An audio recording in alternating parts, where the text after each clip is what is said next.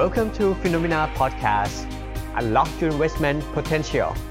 รายการวันนี้นะครับ เข้าตรงสู่ช่วงเทศกาลช้อปปิ้งกองทุนรวมฟันช้อปปิ้งเดย์นะครับที่เราทางฟิโนมิน่านะครับได้มีการรวบรวมกองทุนมากมายนะครับที่น่าสนใจมากที่สุดในประเทศไทยนะครับไม่ว่าจะเป็นแผนการลงทุนหรือว่ากองทุนรายตัวนะครับจาก 19 บรจชั้นนำนะครับก็พร้อมรับเพิ่มหน่วยลงทุนนะครับสูงสุด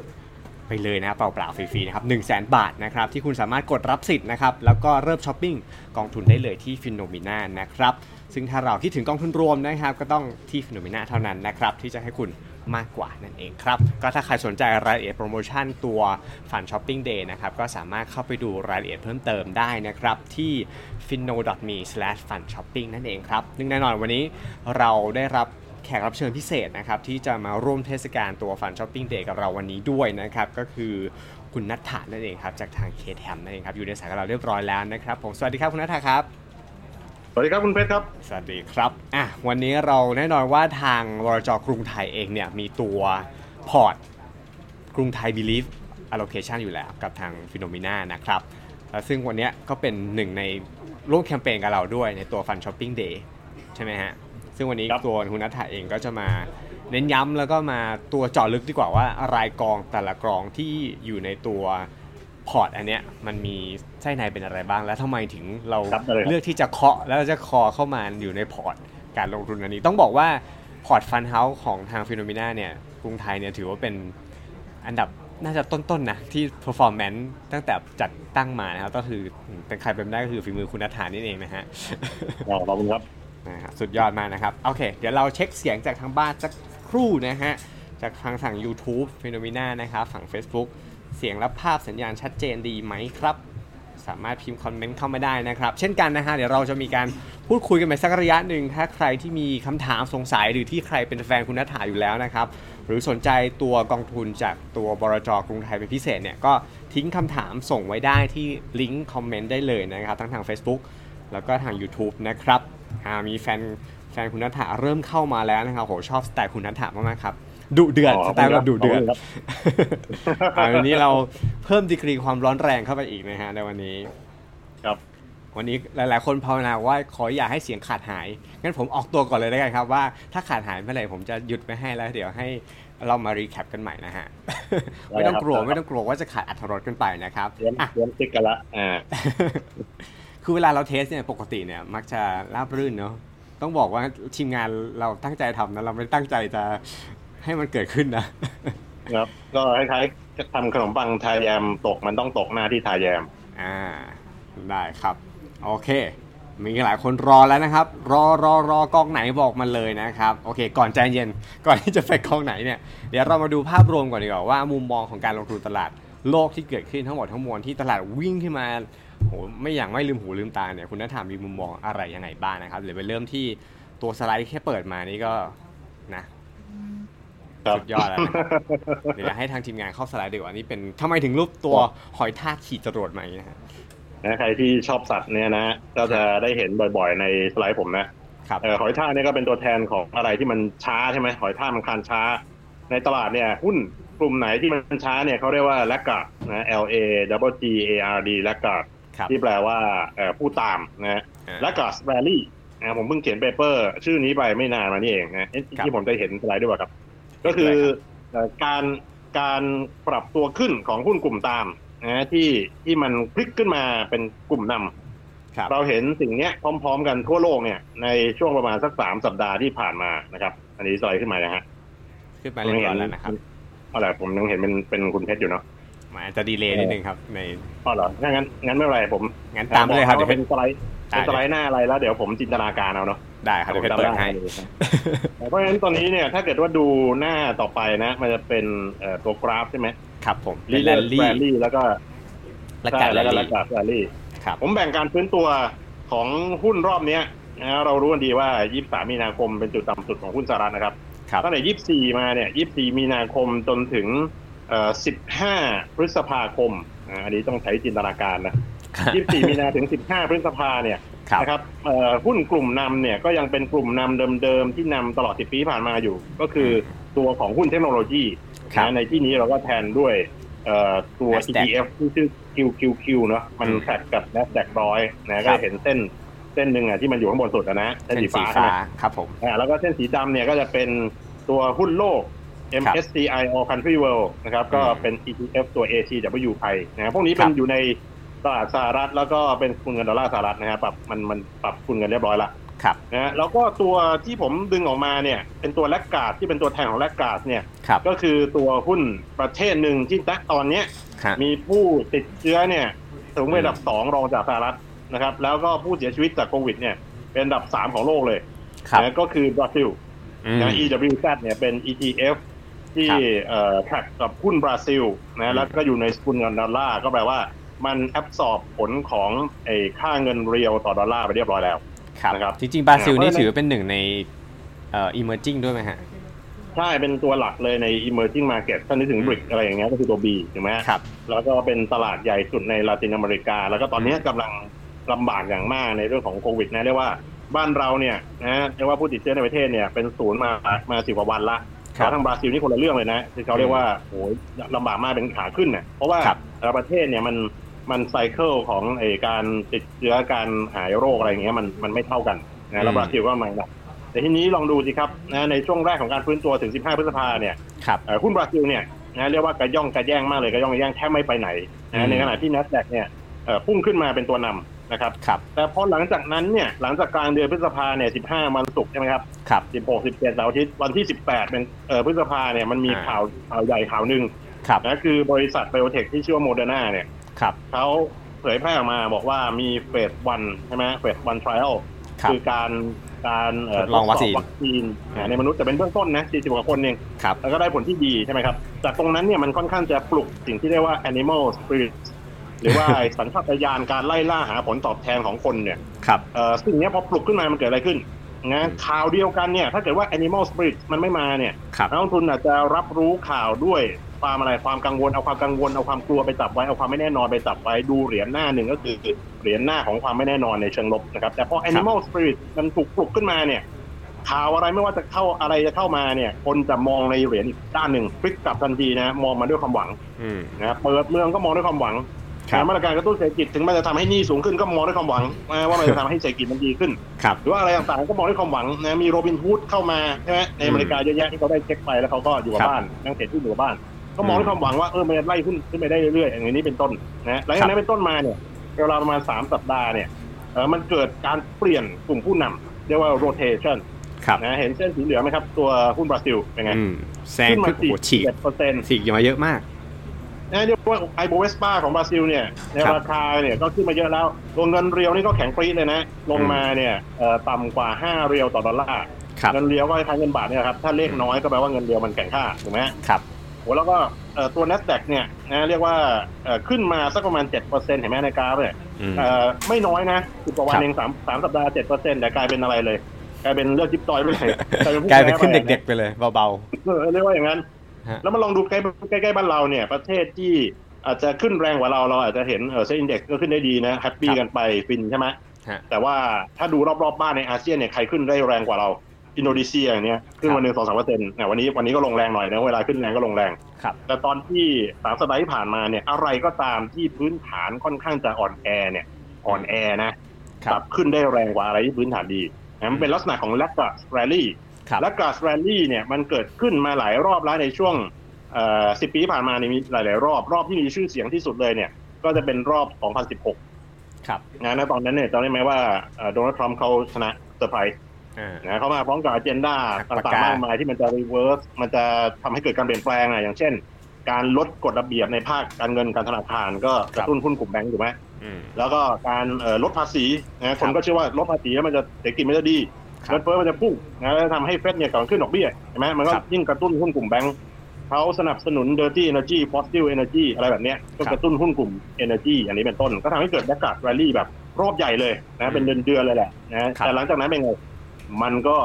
รีเวิร์สกลับสู่เมกะเทรนก็คืออะไร อืม เอ่อ low growth low inflation low rate นะดอกเบี้ย ค ก รับ ลับมาปรับลดอะไรแบบเนี้ยแล้วก็หุ้นเทคก็กลับมายังไง อืม อทำอทำไฮอะไรแบบเนี้ย ครับ แต่ทีเนี้ยก็เกิดสามสัปดาห์ที่ผ่านมาเนี่ยเป็นแลกกาดแรลลี่มันเกิดขึ้นพร้อมกับ ปรากฏการณ์อีกสองอย่างนะก็คือ reflation แล้วก็ rotation ครับ นะผมจะใส่ใส่ดำดำคำเหล่านี้ไปตอนช่วงบ่ายๆนี่แกง่ว งนะ reflation มัน ครับ มาพร้อมกับ regulatory เพราะอะไร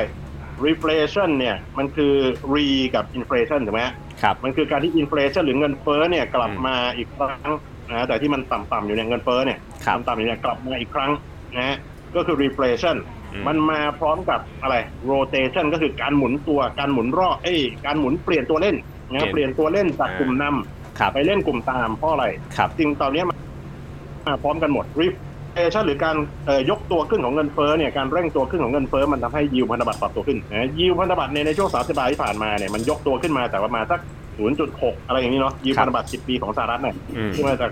0.6 ขึ้นมาถึงจุดพีคๆเนี่ยสุกร์ที่แล้วเนี่ยประมาณสัก 0.9 กว่าเลย ครับ กำลังจะไปทดสอบ 1%อยู่แล้วขึ้นมา อืม ประมาณ 30ปิบเนาะ ครับ สามสิบปิ๊บนี่ไม่น้อยเลยนะ อืม แล้วก็เป็นลักษณะของถ้าเป็นยิวเคิร์ฟเนี่ยเขาเรียกยิวเอ่อแบร์สตีเพน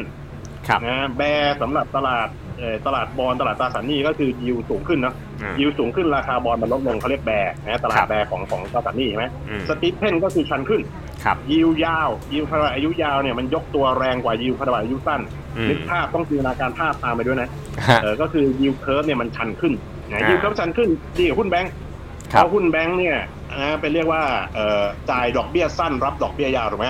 อ่า เพราะว่าเพราะว่าดอกเบี้ยเงินฝากส่วนใหญ่ส่วนใหญ่เฉลี่ยเฉลี่ยแล้วมันจะสั้น ครับ เอ่อส่วนดอกเบี้ยเงินกู้เฉลี่ยเฉลี่ยมันจะยาวนึกถึงดอกเบี้ยบ้านก็ได้ อ่า นะเพราะฉะนั้นเวลายิวเขาไปเป็นแบร์ซิเพนชันขึ้นแบบเนี้ย ครับ หุ้นแบงค์ก็มาแบบคึกคักเลย ได้กำไรเยอะ มา ขึ้น กับความคาดหวังเงินเฟ้อเห็นไหมแล้วก็ในขณะที่อย่างรอบเนี้ยมันจะมีเรื่องของโอเปกพลัสใช่ไหมครับที่เขา ครับ เพิ่งประชุมกันไปเสร็จเมื่อสุดสัปดาห์เนี้ย ครับ เป็นไงโอเปกพลัสเขายืดระยะเวลาออกไปนะที่บอกว่าสเกจดูหรือว่าตารางการการเอ่อปรับลดปริมาณผลิตเนี่ยมันเป็นแบบขั้นบันได ครับ นะก็คือช่วงแรกจนกระทั่งถึงปลายมิถุนายนเนี่ย อืม เขาจะปรับลดค่าหนึ่งใช่ไหม ครับ พอสิ้นเดือนมิถุนายนเนี่ยตามกำหนดเดิมอ่ะเขาจะต้องปรับลดปริมาณผลิตด้วยอัตราที่ลดลง อืม เอ่อลดเจอลดก็เป็นเพิ่มถูกไหม อ่า ความจริงแล้วสิ้นเดือนมิถุนาเนี่ยเขาจะเพิ่มปริมาณผลิตขึ้นมา ครับ นะแต่ว่าพอประชุมสุดสัปดาห์ที่ผ่านมาเนี่ยเขาบอกกันว่าอ่ะยืดเวลาออกไปอีกเดือนหนึงจนถึงสิ้นเดือนกรกฎาคม ว่าจะปรับลดปริมาณผลิตในในระดับเท่าเดิมนะครับ นะซึ่งมันก็รับรู้กันในตลาดพอสมควรตรงนี้ก็กระตุ้นหุ้นกลุ่มพลังงาน แต่ว่า devil is in the detail ถูกไหม ครับ เพราะว่าในรายละเอียดเนี่ยดูซาอุดิอาระเบียเขาบอกว่าอะไร แต่เดิมเนี่ยที่เขาใจสปอร์ตใจปั้มเนี่ยปรับลด เออ ปริมาณผลิตแบบวอล u n เ e ียคัตอ่ะ ครั นะ บ ปรับลดมากกว่าที่มากกว่าที่ตกลงกันไว้เนี่ย อืม เขาจะไม่ทำแล้วนะเขาจะปรับ เออ ลดแค่เท่าที่ตกลงกันไว้ แปลว่าอะไรครับเน็ตเน็ตล่ำซ้ ครับ ำนะเทียบกับ expectation เทียบกับความคาดหวังก่อนหน้านี้มันคืออะไร เพิ่มปริมาณผลิตไงครับท่านเคยเห็นน้ำมันเนี่ยมันอยู่ที่ 40 เห็นไหมตัว ครับ WTI WTI อืม นะเพราะฉะนั้นทั้งสองอันเนี้ยหุ้นแบงก์หุ้นพลังงานทำไมต้องพูดถึง ครับ มันเป็นหัวหอก มันเป็นหัวหอกของกลุ่มแลกกาดกลุ่ม value อืม นะที่เรียกว่าหุ้นราคาถูก ครับ c ิ c ลิ c a l ที่เรียกว่าหุ้นที่เป็นวัฏจักรนะเศรษฐกิจ ครับ ยี้ดีแต่หาเลยเศรษฐกิจแย่ก็แทบจะ อ่า เรียกว่าเจ๊งกระบงกันเลยนะ ค่ะ ย่อเป็น c ิ c ลิ c a l อืม value cyclical เนี่ยนำด้วยแบงก์กับพลังงาน ครับ นะแบงก์กับพลังงานเนี่ยพุ่งขึ้นมาสามสัปดาห์ แล้วก็ผมมองมองไว้อยู่แล้วตั้งแต่ต้นสัปดาห์ว่ามันน่าจะค่อนข้างจะหมดแรงอ่อนแรงไปนะแล้วก็ เริ่มแผ่วแล้ว กลุ่มนำเนี่ย อืม น่าจะขึ้นกลับขึ้นมาใหม่ก็คือกลุ่มเทคโนโลยีนะครับ ครับ ซึ่งสัญญาณแรกๆเนี่ยเริ่มเห็นเมื่อคืนนี้ อืม นะมีแค่หุ้นสองกลุ่มเท่านั้นเอง ถ้าใครดูติดตามเซกเตอร์นะครับ ใครดูหุ้นสหรัฐเนี่ยผมชวนให้ดูเซกเตอร์ ครับ นะมันมี 11 เซกเตอร์ 11 เซกเตอร์ของหุ้นสหรัฐเนี่ยเมื่อวานนี้ S&P 500ติดลบปิดลบถูกไหมฮะ ครับ แล้วก็ NASDAQ บวกขึ้นมานิดนึง แล้วก็ อืม ระหว่างวันมีทำทำอะไรที่น่าคือฮาด้วย แต่ อ่า ทะลุหมื่นหมื่นจุด ครับ ถูกไหมฮะ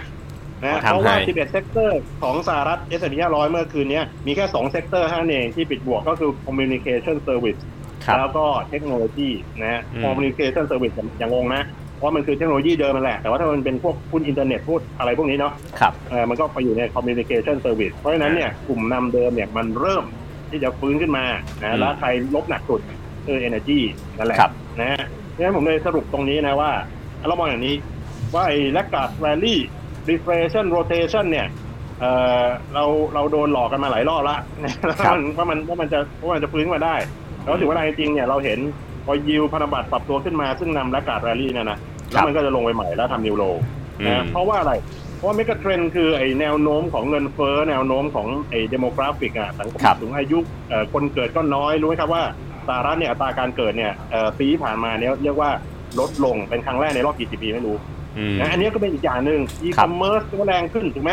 หลังจากโควิด เพราะฉะนั้นเนี่ย ไอ้เรื่องของเงินเฟ้อเนี่ยถ้าไปหวังว่ามันจะเร่งตัวขึ้นมาเยอะๆ หรือว่ายิวพันธบัตรมันจะยกขึ้นมาเยอะๆ แล้วก็ดันหุ้นกลุ่มแบงก์อะไรต่อไปเนี่ย มันก็ยากนะ เพราะว่ายิวพันธบัตรจะขึ้นได้อย่างไร ในเมื่อรอบนี้เนี่ยเศรษฐกิจรอดพ้นจากวิกฤตด้วยอะไร การกระตุ้นเศรษฐกิจโดยการก่อหนี้เพิ่มอย่างมหาศาลเลย เมื่อคุณมีหนี้เพิ่มขึ้น คุณสามารถที่จะรับดอกเบี้ยได้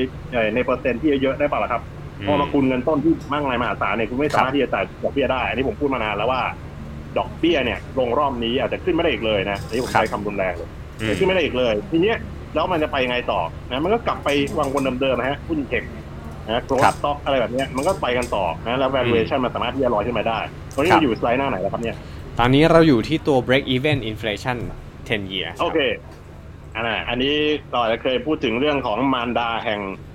ตัวแปรทั้งปวงจำได้ไหมครับนะมารดาแห่งตัวแปรหรือปัจจัยทั้งปวงเนี่ยคือ break even inflation นะครับถ้า break even inflation หรือความคาดหวังเงินเฟ้อเนี่ยยังเห็นมันยกยกขึ้นอย่างเนี้ยเนี่ยผมไม่แน่ใจว่าผมใช้กราฟสีอะไรสีดำเนาะ ใช่ สีดำมันมันยกยกตัวขึ้นอย่างนี้นะผมจะไม่ค่อยกล้าขายหุ้นหมดด้วยเดี๋ยวเดี๋ยวคุณจะเหนื่อย เพราะว่าถ้าเกิดว่าไอ้ตัว break even inflation เนี่ยความคาดหวังเงินเฟ้อมันกำลังยกตัวอยู่เนี่ยหุ้นมันจะลงค่อนข้างยากเอางี้แล้วกันเหตุผลเบื้องหลังเบื้องลึกอะไรเนี่ยมันแล้วแต่ไปดีเบตกันมันไม่ได้เป็นข้อสรุปนะแต่ว่าอันนี้เป็นข้อสังเกตส่วนตัวเพราะประสบการณ์ ส่วนใหญ่จะเป็นอย่างนั้น ทีนี้ไอ้ไอ้รอบนี้เนี่ย รอบนี้เนี่ยถ้าเห็นว่าสิ่งที่ผมเฉดเขียวๆไว้เห็นไหมที่เป็นแรงเงาสีเขียวเนี่ยมันคือหลังจากที่มีโมเดอร์ข่าวโมเดอร์นาวัคซีน ครับ ถูกไหมหลังจากนั้นมา คือหลังจากวันที่ 18 พฤษภา เนี่ยใช่ มันก็ยกตัวขึ้นมาเรื่อยเนี่ยแล้วมันก็เริ่มที่จะแบบกระโดดขึ้นไปออกจากเรนจ์อะเรนจ์เรนจ์เติมของมันหนึ่งถึงหนึ่งจุดสองนะครับแล้วก็มันมันก็นำมันก็ดึงไอตัว nominal yield ก็คือ yield พันธบัตรเนี่ยนะสีฟ้าใช่ไหม ครับ มันก็ยกขึ้นมาเห็นไหมมันก็ยกขึ้นมาออกนอกเรนจ์เช่นเดียวกันนะในขณะที่ไอตัว real yield ที่อยู่ข้างล่างสีส้มเนี่ยมันก็ดีดขึ้นมานะการดีดขึ้นมาของ real yield เนี่ยมันไปผูกพันกับอะไรรู้ไหมผูกพันกับการล่วงโลของทอง เออ เพราะว่าทองกับเรียวยิวเนี่ยผมเริ่มเห็นฝรั่งหลายรายแล้วนะที่เขาตั้งข้อสังเกตแบบนี้ผมตั้งมานานละก็คือทองกับเรียวยิวมันสวนกันถ้าคุณเล่นทองคุณต้องดูเรียวยิวนะเพราะเรียวยิวคือต้นทุนที่แท้จริงในการถือทองนะครับเพราะฉะนั้นนะตอนนี้คือ break even inflation ผมก็เฝ้าดูเอ่อรีเฟซหน้าจอที่ใช้ดูเนี่ยประมาณสักสิบนาทีครั้งเลยนะก็คืออยู่ประมาณสักเนี้ยอยู่มาสักตรงเนี้ยแล้วมันก็ไม่ค่อยลงเห็นหุ้นย่อมาเนี่ยมันก็แค่เปลี่ยนตัวเล่นไปเล่นตัวที่เป็นเทคสต็อกต่อนะเพราะฉะนั้นถ้า break even inflation ยังยังอยู่นะ แล้วมันยังไม่ลงมาเยอะ แต่ว่าข่าวข่าวดีก็คือมันยังอยู่ มันยังอยู่ลอยๆอย่างเงี้ยยังไม่ลงมาเยอะ แต่ข่าวที่หน้าเอ่อหน้าสังเกตอย่าไปกังวลนะหน้าสังเกตก็คือ break even inflation เนี่ย ผมดูสองตัว ตัวหนึ่งคือไอ้ไอ้สิบปีอย่างเงี้ยคือตัวที่อยู่ในรูปกราฟตัวเนี้ยมันลงมาเป็นเมื่อคืนเนี้ยมันลงมาเป็นครั้งแรกในเดือนมิถุนายนอ่าทบไว้ก่อนนะส่วน break even inflation อีกตัวหนึ่งซึ่งมันคลีนกว่าเนี่ยเดี๋ยวถ้ามันคลีนกว่ายังไง เดี๋ยวมันคุยกันหลังไมค์ไว้ยาว คือ five year five year forward inflation expectation ผมจะเอาให้เต็มที่นะรู้เรื่องไม่รู้เรื่องไม่เป็นไรนะไม่คุณไม่ต้องเก็บให้ครบก็ได้ผมจะพูดให้หมด ค่อยฟังไปนะครับ five year five year forward inflation expectation ซึ่งผมว่ามันเคลียร์กว่ามันคลีนกว่าเนี่ย มันลงมาได้สองวันแล้ว ครับ ตัวนี้ผมจับตาดูอยู่นะ แล้วก็ถ้ามันยังกล้าๆลงต่อนะเออ ก็อย่าแปลกใจถ้าเกิดว่าผมจะมีมุมมองว่า เอ้ย เพิ่มเงินสดมากขึ้นอีกอะไรอย่างเงี้ย อย่างตอนนี้ก็มีอยู่เยอะแล้วเนาะเพราะฉะนั้นเนี่ยหุ้นขึ้นมาสองเดือนกว่า นะ มันนำมาด้วยกลุ่มและกาดกลุ่มซิกิคอลแวลูอย่างเงี้ย ส่วนใหญ่นะ ไม่ได้บอกทุกครั้ง แต่ส่วนใหญ่มันจะเป็นท้ายตลาด อ่าในรอบนี้ผมมาแบบพูดมาถึงตรงนี้เนี่ย ไม่ได้ชวนให้ลุยหุ้นนะ ผมเพิ่งผุดไอเดียอย่างหนึ่งขึ้นมาเองเขียนในเพจว่าไอเดียหรือว่าวิธีในการเก็งกำไรที่ aggressive ที่สุดตอนนี้คุณควรทำอะไรรู้ไหมใครที่เป็นขาบู๊ขาลุย ชอบเล่นรอบ ชอบ aggressive ขาลุยเนี่ย คุณคุณจะทำอะไรรู้ไหมที่จะลุยที่สุด คุณควรถือเงินสด ถือเงินสด วิธีลุย นี่คือวิธีลุยที่บูล้างผาที่สุดแล้วตอนนี้ คือการถือเงินสด คุณกล้าปะล่ะคุณ กล้าปะล่ะที่จะตกรถอ่ะถ้าคุณกล้าตกรถนะถ้าคุณกล้าตกรถคุณมีโอกาสที่จะซื้อของถูกในรอบต่อไปนี่บูไหมล่ะลุยไหมล่ะถ้าคุณเป็นขาบูขาลุยจริงคุณต้องกล้าถือเงินสดคุณกล้าไหมล่ะท้าเลย คือกล้าถือเงินสดในวันที่ตลาดมันขึ้นเอาขึ้นเอาแล้วเรามองตาปิดๆมันเอง ใช่แบบนี้แต่ว่าไม่ได้ถือหมดนะคุณไปดูพอร์ตบิลีฟสิเห็นไหม ครับ มีเงินสดมาเท่าไหร่ที่เป็นเอสซีพัทก็อยู่มาสักสี่สิบเปอร์เซ็นต์ใช่ไหมอีกสิบเปอร์เซ็นต์ก็ไปอยู่เครดิตแม้ความจริงเครดิตมากกว่านี้ได้นะก็ไปอยู่รวมรวมกับเงินสดก็ได้ผมผมให้เพราะว่าดาวไซด์มันน้อย แล้วที่เหลือก็ก็เป็นหุ้นอยู่มาครึ่งพอร์ตใช่ไหมนี่นี่การนี่คือการนี่คือการ protective แล้วนะก็คือการการเรียกว่าระมัดระวังมากๆแล้วเพราะว่าหุ้นที่มีในพอร์ตคืออะไรส่วนใหญ่ก็เป็นไม่กระเทรนนะเราไม่ไปไล่หุ้นซิกโก้แบบเต็มตัวไงอะไรแบบนี้เพราะฉะนั้นนะตอนนี้คือวิธีการระมัดระวัง แล้วก็ถือเงินสดเนี่ยเรียกว่า 40%อะไรเนี่ยก็ถือว่าหนามากละนะแล้วก็ ค่อนข้างจะกล้านะ คุณต้องใช้ความกล้าในการถือเงินสดตอนเนี้ยเออพลิกหัวพลิกนิดหนึ่งนะครับ ครับ แล้วที่บอกว่าถือเงินสดเนี่ย มันจะมีโมเมนต์อะไรเป็นอินดิเคเตอร์บอกไหมว่า ที่จะกล้าจริงที่เอาเงินสดนี้กลับเข้าไปอีกรอบหนึ่งอันนี้คุณธรรมรอรอรออะไรอยู่ ราคาราคาที่น่าพอใจครับ อย่างตอนเนี้ยผมก็ไม่ได้บอกว่าเอ้ยหุ้นอะไรซื้อไม่ได้นะ ผมเพิ่งจะแอดไอตัว KT China เข้ามาเอง ครับ เออทำไมถึงเป็น KT China เอ่อพูดพูดเลยก็ได้นะ เพราะว่าเอ่อตัวจีนเนี่ยมันจะค่อนข้างจะแตกต่างมีความแตกต่างจากทางอเมริกานิดหนึ่งเพราะว่าตอนนี้อเมริกาเนี่ยปั๊มเงินปั๊มเงินเอาแต่จีนเนี่ยเขาหลีกเลี่ยงการปั๊มแบบที่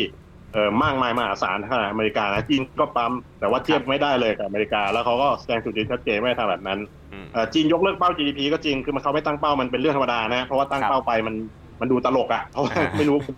ออ ยังคาดเดาไม่ได้เลย ตั้งเป้าติดตั้งเป้าติดลบอะไรเงี้ยเหรอ ครับ อะไรแล้วมันมีความไม่แน่นอนสูงเขาก็ อืม ยกเลิกเป้าไปแต่ว่าเขามีเป้าเรื่องของไอ้ fiscal deficit นะเรื่องของการขาดดุลงบประมาณว่าจะใช้จ่ายเท่าไหร่เยอะเท่าไหร่มีเป้า อืม เอ่อมีเป้าเรื่องของอัตราว่างงานอะไรแบบเนี้ยนะครัมัน บ ก็ยังพอมีอยู่นะแต่ว่าสิ่งที่เขาทำก็คือเอ่อพยายามที่จะ stimulate เอ่อเศรษฐกิจเนี่ยการกระตุ้นทางด้านการคลังเนี่ยไม่น้อยนะครับ เพราะว่าคุณจะเห็นว่าเขาขาดดุลงบประมาณแบบเอ่อเกินสามเปอร์เซ็นหรืออะไรแบบเนี้ยอ่า อืม ก็อาจจะไม่ได้เยอะเท่าไหร่แต่ว่าถ้าเกิดไปไปนับรวมการออกบอลการออกพันธบัตรพิเศษอะไรบางอย่างเนี่ย ครับ มันมันมันรีพลายถึงการเอ่ออิมพลายถึงการขาดดุลงบประมาณประมาณแปดเปอร์เซ็นต์นะคือเขาเรียกว่าเขาเขาตู้ตายเหมือนกันนะ ค เพ รับ ราะว่าการจ้างงานเป็นจุดตายของจีนนะไม่งั้นมันจะเกิดมันมันจะเกิดความไม่ไม่มั่นคงทางการเมืองนะเพราะฉะนั้น อืม การกระตุ้นเนี่ยเอ่อเขามีทั้ง able และ willing ในการกระตุ้นนะแต่ว่าอีกอย่างหนึ่งที่เราชอบ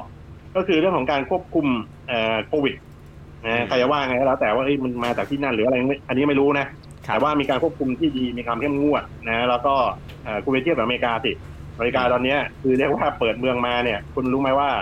เอ่อตอนนี้เท็กซัสเนี่ยที่เท็กซัสเนี่ยรายงานผมเพิ่งเขียนข่าวเมื่อเช้าเอง ค เท็ รั ก บ ซัสรายงานว่าสองวันติดต่อกันแล้วนะครับ ที่ hospitalization หรือว่าผู้ป่วยที่แอดมิทเข้าโรงพยาบาลด้วยเพราะโควิดเนี่ย อื มันพุ่งขึ้นมาเป็น all time high สองวันติดแล้วนะครับ ครับ นะแล้วก็การระบาดเอ่อรอบใหม่มันดูเหมือนจะกุ่นๆขึ้นนะที่ฟลอริดาที่อะไรแบบเนี้ย อืม ในรัฐที่เอ่อเปิดขึ้นมาใหม่ แล้วดูคุณดูเรื่องของเอ่อการปฏิบัติตัวอะไรของของเรานะที่ยา ครั ก บ ก็ค่อนข้างเข้มงวดเนี่ย ม กับของชาวอเมริ ชาวตะวั กัน น ตก นะตรงเนี้ยมันพอจะพอจะเห็นนะ ครับ ว่ามันอาจจะพอเดาได้ว่ามันจะเกิดอะไรขึ้นข้างหน้าอะไรแบบเนี้ยนะเพราะฉะนั้นผมค่อนข้างระมัดระวัง แล้วก็เอ่อทำไมถึงต้องพูดเรื่องนี้ มันไม่ได้ว่าไม่เกี่ยวนะ เพราะว่าผมมองว่าเรื่องโควิดเนี่ยในระลอกสองก่อนหลังจากที่เราเปิดเมืองเนี่ยจุ ครั ด บ สำคัญประเด็นสำคัญ critical point มันอยู่ที่ hospitalization อืม หรือว่าจำนวนคนที่จะต้องเข้าไปนอนโรงพยาบาลจริงๆอ่ะเพราะอันเนี้ยมันเป็นมันมีผลกับความมั่นคงทางด้านสาธารณสุขใช่ไหมครับ ครับ ผมเชื่อเลยว่าเอ่อไม่ว่าจะผ่อนปรนอย่างไร อืม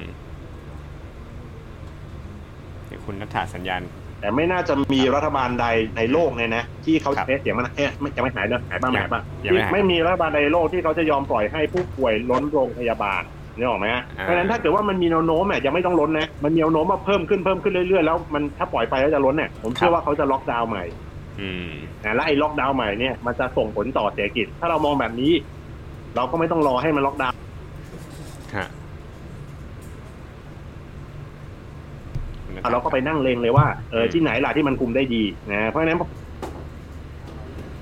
แล้วก็หุ้นเองก็ไม่ได้เวอร์วังด้วยการลงทุนเนี่ยถ้าไปดูทางฝั่งสหรัฐเนี่ยตอนนี้มันมีลักษณะของฟองสบู่ต้องยอมรับนะแต่เรามีโพซิชันที่เราชอบอยู่นะเราไม่ได้เราไม่ได้จริงทั้งหมดแต่ว่าต้องยอมรับว่ามันมีลักษณะของฟองสบู่ชัดเจนนะครับแล้วถ้าทางฝั่งของจีนเนี่ยผมว่ามันยังห่างไกลจากภาวะฟองสบู่แล้วมันเป็นการลงทุนที่เป็นเรียกว่าเป็น investment นะเราสามารถลองเทอมได้ เรามีมุมมองก่อนหน้าที่จะมีเรื่องโควิดอยู่แล้วว่า ครับ เอ่อหุ้นจีนเองเนี่ยน่าจะเป็นเต้ยน่าจะเป็นตัวนำในในทศวรรษนี้นะนี่เป็นช่ว อื ง ม เปลี่ยนทศวรรษนะให้เป็นตัวนำในทศวรรษนี้เพราะเขาเขาผ่านบททดสอบมา ครับ 2015 2016 ใช่ไหมฮาร์ดแลนดิ้ง อืม แล้วก็เจอเรื่องของ tariff นะเจอเรื่องของ ครั เท บ รดวอร์แล้วก็เจอเรื่องของโควิดเป็นไง ค บ รั ท บ ทดสอบสามอันนี้เพียงพอหรือยังที่เราจะเข้าสู่ อืม ทศวรรษใหม่ในฐานะผู้นำนะครับ ก็เรามี active fund ที่น่าจะนะน่าจะเข้าทรายนะเพราะว่าอ่าหลังจากสิงหาเป็นต้นมามีการเปลี่ยนแปลงเอ่อใน master fund นะภายใน master fund เดิมนี่แหละแต่ว่าเขาเปลี่ยนแปลงบุคลากรนิดนึง นะ ครั ก็ บ เป็นสไตล์คุณ i t y เน้นโกรดเน้นคุณ i t y มากขึ้น ซึ่งผมชอบนะนะตอนเนี้ยไม่ได้เน้นของถูกเท่าไหร่ เพราะดอกเบี้ ครั ย บ เชื่อว่าต่ำยาวนานนะรอรับ อืม ของแพงได้แต่ขอให้โตชัวร์เอ่อมันไม่มีคำว่าชัวร์นะแต่ขอให้โตแบบค่อนข้างที่จะมีความสม่ำเสมอคือคุณ i t y นะแล้วไม่ไม่ผันผวนผลประกอบการมากนะแล้วก็ขอให้เป็นของดีของโตนะแต่ยอมจ่ายแพงขึ้นได้ในภาวะปัจจุบันก็เอจีชาแนลก็เลยเพิ่งเพิ่งจะเข้ามานะอันนี้เป็นตัวหุ้นที่ยังสามารถซื้อซื้อหาได้นะผมก็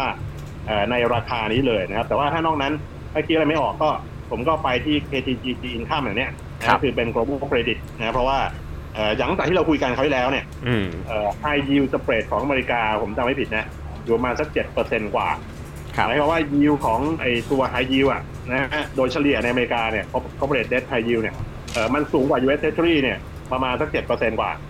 แต่ว่าทุกวันเนี้ยเท่าไหร่แล้วไหมครับไอสเปรดตัวเนี้ยแคบลงมาเหลือแค่ไม่ถึงหกเปอร์เซ็นละ อืม อ่าแคบลงมาเยอะแปลว่าอะไร ราคามันขึ้นเยอะ ถ้าใครลงทุนไปก็เห็นว่าไอตัว NAV มันก็ขึ้นอะนะครับ ก็เป็นเพราะอย่างนี้เพราะว่าตอนนี้มันมีไฮยิวมาสักยี่สิบเปอร์เซ็นต์เอ่อ ครับ ยี่สิบกว่าเปอร์เซ็นต์แล้วก็ไอตัว investment grade เจ็ดสิบกว่าเปอร์เซ็นต์นะครับ อืม เอ่อแต่ว่าไอ้หกเปอร์เซ็นต์ไอ้ห้าเปอร์เซ็นต์กว่าหกเปอร์เซ็นต์เนี่ย มันแพงไปหรือยังหรือมันแค่ไปหรือยังยังครับ ก่อนหน้าที่จะเกิดวิกฤตเนี่ยไอ้ high yield spread ในอเมริกามันแค่สี่เปอร์เซ็นต์เอง อืมเพราะฉะนั้นมันมีรูมอีกเยอะสเปรดแคบลงแล้วราคาขึ้นมันมีอัพไซด์นะเพราะฉะ ครั นั้น บ ถ้าตอนนี้ผมบอกว่าสวิตสปอตสวิตแปลว่าหวานเนี่ยสปอต อืม แปลว่าจุดเนี่ยมัน ครับ มันก็คือเอ่อจุดที่ลงตัวจริงๆเนี่ยในในเอ่อตลาดการเงินในสินทรัพย์ต่างๆ ผมยังเชื่อว่ามันยังอยู่ในตลาด global credit นะก็ก็เลยเน้นไปที่ตัว KTG จีนครับหมายความว่า ครับ ความสมดุลระหว่างโอกาสผลตอบแทนกับความเสี่ยงมันไม่ค่อยสมดุลคือมันมีโอกาสผลตอบแทนโอกาสสร้างผลตอบแทนค่อนข้างมากค่อนข้างดีนะในในแอเรียของตราสารหนี้นะในขณะที่ดาวไฟริสหรือว่าความเออความเสี่ยงในขาลงเนี่ยมันน้อยมันเพราะมันมีเจ้าภาพด้วยเฟดเนี่ย ครับ เดี๋ยวนี้เขาไม่ค่อยทำอะไรนะเขาไม่อยากทำดอกเบี้ยติดลบเดี๋ยววันเนี้ย อ่า ก็จะรู้ว่าเขามองอย่างไรถูกไหม ครับ เขาไม่อยากทำดอกเบี้ยติดลบเขาจะไม่เออจะซื้อหุ้นก็ใช่ที่ถูกไหมมีคนบอ อื ก ม ว่าเดี๋ยวเฟดจะเข้ามาซื้อหุ้นหุ้นมันออทามไฮแล้วเนสแดกหมื่นหมื่น จะซื้อตรงนี้จริงเหรอ จะมีแค่ร้อยบวกแล้วปีนี้เขาจะมาซื้อหุ้นเหรอมันตอบมันตอบมันตอบสังคมไม่ได้นะอันนี้ก็ตอบสังคมยากแล้วที่เขามาซื้อไฮยิวเนี่ยซึ่ง อ่า ก็เป็นพระคุณแล้วเนี่ย ครับ ก็ผมก็คิดว่าเขาจะต้องเดินหน้าไอ้กดสเปรดต่อไป เพราะว่าสเปรดระดับเนี้ยนะไฮยิวสเปรดเนี่ยมันค่อนข้างที่ ครั จะ บ สูงอีเวนต์เกรดอาจจะค่อนข้างที่จะสบายตัวขึ้นแล้ว แต่ว่าในฝั่งของไฮยิวผมว่ายังมี value ยังมีอะไรที่สามารถที่จะซื้อหาได้นะ แล้วก็ ครับ เอ่อไม่อยากให้ช้านะไอ้เกมเนี้ยนะ อืมคุณนัทธาครับมีสไลด์พาร์ทที่ 2 ที่คุณนัทธาบอกว่ามีสมมติฐานระยะยาวที่มองเกิดขึ้นภายในข้างหน้าที่4ี่สี่ข้อเนี่ยคุณนัทธาช่วยเล่าให้ฟังนิดนึงดีกว่า ว่าจริงๆ แล้วหลังจากเนี้ยต้นไปเพราะว่าเมื่อกี้เราแตะเรื่องยิวเคิร์ฟไปแล้วทั้งนิดหนึ่งว่าจริงๆแล้วเนี่ย ตอนเนี้ยมันน่าจะอืมคุณนัทธาบอกว่าอาจจะเป็นติดลบหรือว่าไม่มีทางขึ้นได้อีกแล้วเนี่ยตอนนี้ใช่ขยายความนิดนึงครับ ยิวยิวเคิร์ฟเป็นอย่างนี้ยิวเคิร์ฟในช่วงสักสามสัปดาห์ที่ผ่านมาเนี่ยเอ่อเหตุการณ์ที่เกิดขึ้นนะไปสอดคล้องกับและกัสแรลลี่โรเทชันรีเฟลชันเนี่ยคือยิวเคิร์ฟใครเปรียบปรับตัวในลักในลักษณะของแบร์สติ p เ n น n ิ g ครับ นะแบร์ก็คือยิวขึ้นสติ p เ n น n ิ g ก็คือยิวยาว ยก อืม ยกตัวหรือปรับพุ่งขึ้นแรงกว่ายิวสั้น ครับ เป็นแบร์สติพเ n นิ n งแต่ว่าพอเป็นแบร์สติพเ n นิ n งแล้วยิวอันพันไหวยูยาวดูสิบปีก็ได้นะสิบ ครับ ปีเนี่ยขึ้นไปจนใกล้ๆหนึ่งเปอร์เซ็นต์ละมันไปต่อไม่ไหวใช่ไหม อืม สัปดาห์นี้ลงมาอยู่ประมาณสัก 0.8 กว่านะครับ คือเหมือนกับคล้ายๆว่า ตลาดมันก็รู้ตัวเองอะว่าถ้ายกขึ้นไปไกลกว่าเนี้ยเฟดจะทำสิ่งสิ่งหนึ่งรู้ไหมฮะเดี๋ยวเดี๋ยวคืนเนี้ยเขาอาจจะเอ่อส่งสัญญาณอะไรบางอย่างออกมาก็ได้เกี่ยวกับสิ่งสิ่งนี้หรือนโยบายแบบนี้นะก็คือสิ่งที่เรียกว่า yield curve control อืม นะ yield curve control หรือการควบคุม yield curve เนี่ยเป็นความพยายามของธนาคารกลางที่จะไปควบคุมดอกเบี้ยอายุยาว ก็คือเป็นการ ครับ ควบคุมระดับของยิวพันธบัตร อืม นะซึ่งทำทำมาแล้วในญี่ปุ่นนะฮะอเมริกาเนี่ยคิดว่าจะทำเพราะว่าเขาออกพันธบัตรอายุยาวขึ้นเรื่อยๆวันก่อนออก 20 ปีถูกไหมแล้วก็ ครับ มีแผนจะออก 50 ปี 100 ปีเนี่ยเพราะเขา อืม จะกู้ยาวๆอ่ะเดี๋ย ครับ วไว้อีกร้อยปีก็ใช้คืนเนี่ยอะไรอ ค่อย ย่างเงี้ยนะ ค่อยว่ากัน อ่ะค่อยว่ากันเพราะฉะนั้นเวลาเขาอยากออกพันธบัตรอายุยาวแปลแปลว่าอะไรเขาต้องพยายามให้เฟดเนี่ยช่วยหน่อยด้วย อืม กดดอกเบี้ยอายุยาวหน่อย ครับ วิธีการกดดอกเบี้ยยาวก็คือทำยิวเกิลคอนโทรนี่แหละนะ อื ฮะ ม ซึ่งเดี๋ยวจะมีมีส่งสัญญาณออกมากัน แต่ว่ายิวเกิลคอนโทรผมบอกได้เลยว่า ตลาดเนี่ยไม่รอเป็นแล้วตลาดมันเร็วมาก ตลาดมัน ครับ ทำกันเองแล้วในตลาดก็คือเนี่ยขึ้นไปวันศุกร์อ่ะขึ้นไป ครับ 0.9กว่าแล้วมันกลับลงมาเอง อืม โดยที่เฟดไม่ต้องทำเลย ครับ นะถ้าผมเป็นเฟดนะคืนเนี้ยผมจะไม่ทำหรอก ผมจะแค่บอกว่า เออ ก็ก็ดีแล้วที่มันยิวมันยังอยู่ตรงนี้ ถ้ายิวมันสูงขึ้นไปกว่านี้นะผมจะทำนะ ครั แค่ บ พูดแค่เนี้ยเดี๋ยวตลาดมันก็คอนโทรลยิวกันเองแล้ว นะเพราะว่าตอนนี้ตลาดคือเชื่อขนมเป็ดกินแล้วอะ เชื่อขนาดที่ว่าถ้าเกิดว่าหุ้นตกแล้วเป็ดจะเข้ามาช่วยซื้ออะหุ้นมันก็เลยไม่ไม่ยอมตกใช่ไหม อืม เพราะฉะนั้นยิวก็คอนโทรลไม่ต้องทำก็ได้ก็บครัอก บ แค่ว่าอันคุณเชื่อผมนะ ถ้าเกิด อืม ถ้าเกิดมันกล้าขึ้นมาเดี๋ยวผมจะทำนะคแต่รับ ตอนนี้ไม่ทำนะถ้ามันกล้าขึ้นมาเดี๋ยวผมจะทำแค่เนี้ยมันก็คอนโทรลกันเองแล้ว อื นะ ม นั่นเอง เพราะฉะนั้นเวลาเวลาเกิดอย่างเงี้ยก็คือมันก็เออก็กลับไปที่เดิมอ่ะก็คือว่าเออหุ้นโกรนอะไรก็มาต่อไปนะครับ ค ที รับ นี้สมมติฐานสี่ข้อ อืม อ่าคุณเพชรอาจจะไล่ไล่ไอตัวตัวตัวหนาให้ก็ได้นะผม ได้ครับ พอดีผมมองไม่เห็นนะ อันที่หนึ่งเมื่อกี้เราบอกไปแล้วคือเศรษฐกิจฟื้น แต่โตต่ำก็คือเรื่องยูเครนนี่จบไปละอ่ะอันที่สอง อ่า คือตัวหนี้สูงปรี๊ดที่บริษัทซอมบี้เนี่ย ไม่ตายก็เรียกไม่โต ครับ อันนี้ไอไอข้อแรกเนี่ยมันคือลิมิตการปรับตัวขึ้นของหุ้นซิกิโคเนอะอ่าอันนี้ ครับ บอททำลายนะ อ่า ร้านที่สองเนี่ยคือหนี่สูงปรีดเนี่ยมันคือลิมิตการปรับตัวขึ้นของยิวพันธบัตรและดอกเบี้ย ครับ เพราะว่าบริษัทซอมบี้เนี่ยคือเอ่อบริษัทที่เอ่อตั้งใจจะอุ้มกันไว้นะมันไม่ ครับทำกำไรเพราะฉะนั้นเนี่ยเอ่อมันไม่สามารถที่จะรับดอกเบี้ยสูงได้ต้องรีไฟแนนซ์ด้วยดอกเบี้ยต่ำๆไปเรื่อยหรือดอกเบี้ยศูนย์เปอร์เซ็นต์ไปเลย ครับ นะเพราะฉะนั้นเอ่อบริษัทซอมบี้จะอยู่รอดนะครับ อืม แต่บริษัทที่เขาโตอยู่แล้วอ่ะก็ได้อันนี้ส่งส์ด้วยนะต้นทุนเงินทุนยิ่งต่ำไปอีก กลายเป็นว่า นะ ต้นทุน ก็ยิ่ง ต่ำมา ให้ กกำไรก็ ใช่ก็ ยิ่ ยิ่ ง งทำให้กำไรดีก็ยิ่งทำให้ valuation สามารถที่จะปรับตัวสูงขึ้นได้ด้วยไอ้ตัว DCF เดี๋ยวเรามาดูกันเรื่องตื่นเต้น ครับ อะไรดำๆนะอันต่อไปเอ่ออันที่สามครับคืออะไร ปกอ่าปกติ new normal ครับ ปกติใหม่ เอาปกติไง new normal ใช้เทคโนโลยีอ่ะเอ่อหนุนหุ้นเทคโนโลยีครับสั้น า แล้วอันที่สี่ครับ สี่ความไม่แน่นอนสูงขึ้นนะครับแนวโน้มเศรษฐกิจเงินเฟ้อจะดูดีขึ้น แต่มีความเปราะบาง ๆใช่เปราะบางไงว่าก็อย่างเช่น อย่างตอนนี้เราต้องจับตา second pandemic อย่างจริงจังนะครับ แล้วก็ถึงไม่มี second pandemic นะแต่ว่าพฤติกรรมที่เปลี่ยนไป social distance ทำให้เกิดอะไรขึ้นใช่ไหมอย่างที่เราคุยกันก่อนหน้านี้ผมอยู่บ้านมาสามเดือนกว่าละ ครับ แล้วก็ติดใจนะฮะอย่างวันนี้เนี่ย มีเอ่อน้องชมน้องชมพูนะเขาก็ชวนให้ให้ไปให้ไปที่ห้องส่งเนาะ อ๋อ แต่ผมก็บอกว่า ขอคอแล้วกัน ขึ้นจอมนก็สบายดีนะ เดี๋ยวผมก็ อ่า ไปเลี้ยงลูกต่อเอออย่างนี้เป็นต้น ครับ อ่ะมันจะทำให้เกิดอะไรขึ้นบ้างนะอย่างเนี้ย ครับ คือความไม่แน่นอนยังสูง แล้วก็การประเมินเรื่องของ e a r n i n g เรื่องอะไรมันลำบากมาก อืม นะเพราะฉะนั้นตอนนี้มันอาจจะมีการปรับฐานการปรับ valuation อะไรใหญ่ ๆ อีกที่รอเราอยู่ข้างหน้านะ ครับ มีเงินสดไว้เนี่ยอย่าไปรังเกียจมันนะครับนี่ผมบอกแล้วว่าถ้าคุณบู๊จริงคุณต้องกล้าถือเงินสดตอนนี้ ครับอืม แต่อันนี้ก็คือบอกว่าถือเงินสดหรือตราสารหนี้ก็ได้ถูกไหมฮะ อ่าตามอย่างนี้ก็ได้ เออเอา เอา เอากองเลย KTGC Income อ่า ตรงๆเลย เอาตรงเลยเอาตรง อันนี้ เลย มีคนถามเข้ามาพอดีคุณคุกนะครับบอกว่า ครับ KTGC Income เนี่ยไปได้เรื่อยๆ และสามารถลงทุนแทนถือเงินสด เพื่อเป็นกระสุนเพื่อสนับช้อนรอช้อนซื้อหุ้นได้ไหมครับ เอาอย่างนี้ มันแทนไม่ได้ร้อยเปอร์เซ็นต์นะ เพราะว่าคุณขายคุณก็ต้องแบบเออมันไม่ใช่ทีหนึ่งอะมันทีหลายหลายหลายวันเหมือนกันนะ อ่ะมันมันต้อง เพราะฉะ ร นั้ อน คุณไม่สามารถคุณไม่สามารถที่จะสับเข้ากองที่คุณอยากได้แล้วได้ราคาวันนี้เนี่ยคือคือมันมันไม่สามารถที่จะแทนกับ KTSC พัดได้นะ ซึ่งมันทีหนึ่งแล้วพอสับมันกลายเป็นทีศูนย์ถูกไหม ครับ เออทีนี้ไอตัวจีซินข้ามทำไมมันถึงจะผมอารมอร่วยนะ ให้ อืม เข้ามาในให้เข้ามากินส่วนเงินสดได้เยอะพอสมควรเนี่ยเป็นเพราะว่า ครับ ผมเชื่อมั่นว่าดาวไซด์มันเนี่ยมันมันลิมิตอ่ะมันจำกัดดาวไซด์ได้ เพราะว่าเฟดเนี่ยเข้ามาช่วยเป็นเจ้าภาพ ครับ นะเพราะว่าเขาเขาเพราะว่าเขาช่วยซื้อหุ้นกู้เอกชนเนี่ยแหละคือประเด็นสำคัญ ที่ทำให้เราค่อนข้างมั่นใจแต่ว่า ถ้าคุณอยากถือเงินสดเพื่อที่จะสับเข้ากองหุ้นอะไรในเวลาที่คุณต้องการเนี่ยคุณต้องไปถือเอสซีพัทอย่างนี้เป็นต้น อืมก็อาจจะแบ่งก็ได้ถึงบอกว่าถึงเป็น แบ่ง เงิน พอ ส ชั่ ด น อืม ในสี่สิบเนี่ยคุณอาจจะมีเงินสดสักแบบสิบ10 ก็พออะไรเงี้ยเพราะคุณแบบ ครับ สับไม่ได้เยอะหรอก เพราะเวลาเข้าไม้แรก เอ้ย อาจจะไม่ได้เข้าแบบสักโอ้โหตุ้มเดียว 30% 40%อยู่แล้วถูกไหมเข้าไม้แรกอาจจะแค่ 10% 5%ก่อน ส่วนใหญ่ อ่าใช่สำหรับตัวหุ้นอะไรเงี้ยครับอย่างบิลีฟอย่างเงี้ยผมก็แบบเอ่อกองหุ้นก็กองละสิบเปอร์เซ็นต์เอง อืม เห็นไหมยังไม่มีโอกาสอะไรที่น่าสนใจผมก็เออก็ถือแคชก็ได้ เพราะเวลาที่คุณเจออินฟล t ชันแต่ก่อนเนี้ยเอ่อ old normal นะอินฟล t i o n a r y เอ่อ atmosphere เนี่ยคือบรรยากาศของเงินเฟ้อก็คือราคาของมันขึ้นไปเรื่อยๆแหละคุณ buy and hold ถูกไหม ครับ buy and hold ก็คือถ้าเกิดคุณถือพอร์ตอยู่อย่างเงี้ยถ้าเกิดเป็นหุ้นนะ อืม คุณไม่มีเหตุผลดีๆ ที่คุณจะขายคุณก็ถือไว้คุณบายคุณโฮเดี๋ยวมันลงไปเดี๋ยวมันขึ้นกลับขึ้นมานิวไฮอะไรอย่างนี้ถูกไหมคุณก็บายโฮถ้าคุณไม่มีเหตุผลดีๆ ที่จะขายคุณก็ถือไว้ แต่ว่าถ้าเกิดคุณเจอความเสี่ยงดีเฟลชันนะหรือว่าความเสี่ยงที่ข้างหน้าอาจจะมีเงินฝืดก็ได้นะอันนี้ผมผมค่อนข้างคอนเซิร์นเอ่อกับหัวคิดกันก็คือ ถ้าคุณไม่มีเหตุผลดีๆ ที่จะถือหุ้นอะไรสักสักกองสักตัวเนี่ยคุณก็ขายมันเห็นไหมมันกลับกันนะ ครับ คุณขายก็ถือเงินสดไป แล้วโอกาสดีๆคุณก็ค่อยเข้าไปแบบงูฉก หรือว่าเข้าไปยับออกหมัดยับฟุตเวิร์กอะไรแบบเนี้ยนะครับ เออคนคนเล่นรอบกับแบบ ผมไม่ได้สนับสนุนให้ทำอะไรแบบ หาอะไรมากเกินไปนะ แต่ว่า ฮะ เออลองลองคิดถึงเรื่องนี้ไว้ว่าเอ๊ะถ้าเกิดว่าเราเจอภาวะเงินฝืดเนี่ย อืม แต่การถือเงินสดอาจจะไม่ไม่ใช่เป็นอะไรที่น่ารังเกียจอะไรมากมายนะ อืมครับผม อ่ะงั้นเรามาอยู่กลยุทธ์การลงทุนของตัวพอร์ต Belief Asset Allocation ดีกว่า ตอนนี้คุณนัท ครั ถาม บ บอกว่ากลยุทธ์การลงทุนตอนนี้คือถือตราสารหนี้เนี่ยประมาณ 30ถึง40%นะ แล้วก็เราเน้นในตัวของ KTS T plus เพื่อเป็นสภาพคล่องที่เมื่อกี้บอกไปแล้ว ก็คือมี ครับ อาจจะส่วนหนึ่งเนี่ยคือเป็นเพื่อรอระหว่างเพื่อได้รับยิวด้วยก็คือ KTGC Income ครับ แต่ไอ้ส่วน 60-70%ที่เหลือเนี่ยเป็นการลงทุนในหุ้น แล้วก็มีเพิ่งคอตัวล่าสุดก็คือไชน่า KT ไชน่าที่เราเพิ่งคุยไปเมื่อสักครู่ ใช่ครับใช่ครับ อันอาจจะให้ตัวไล่หนึ่งว่าในแต่ละกองที่เราคอเป็นหุ้นเนี่ยมันมันยังได้อยู่ไหมหรือว่ามันมีธีมกระกระจายหรือมันความเสี่ยงอะไรบ้างครับที่เราต้องต้องดูตอนนี้ อันนี้ผมมีความชัดเจนเรื่องจังหวะเข้านะ ครับ จังหวัดเข้าถ้าเกิดแบบเอาเข้าเลยนะ คือคือมันมีสองส่วน ไม่มีส่วนไอ้เงินเก่าถูกไหม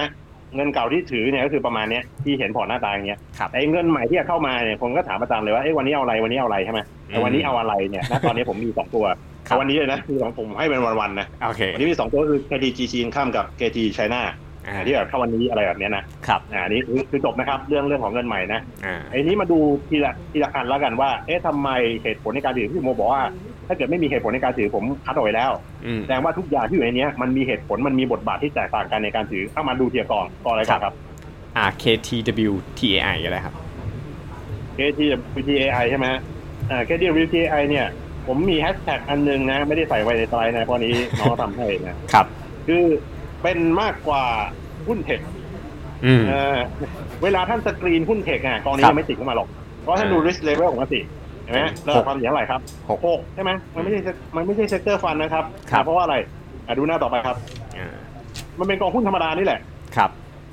อืมมีการกระจาย ต่อไปคือสามสามองค์ประกอบถูกไหมครับ ครับ กลุ่มที่หนึ่งเนี่ยกลุ่มที่หนึ่งเนี่ยคือเรียกว่า AI infrastructure ครับ นะคือโครงสร้างพื้นฐานที่รองรับการใช้งานหรือการพัฒนา AI นะ AI คือมันจะประดิษฐ์นะที่พยายามทำให้เอ่อเอ่อประหยัดต้นทุน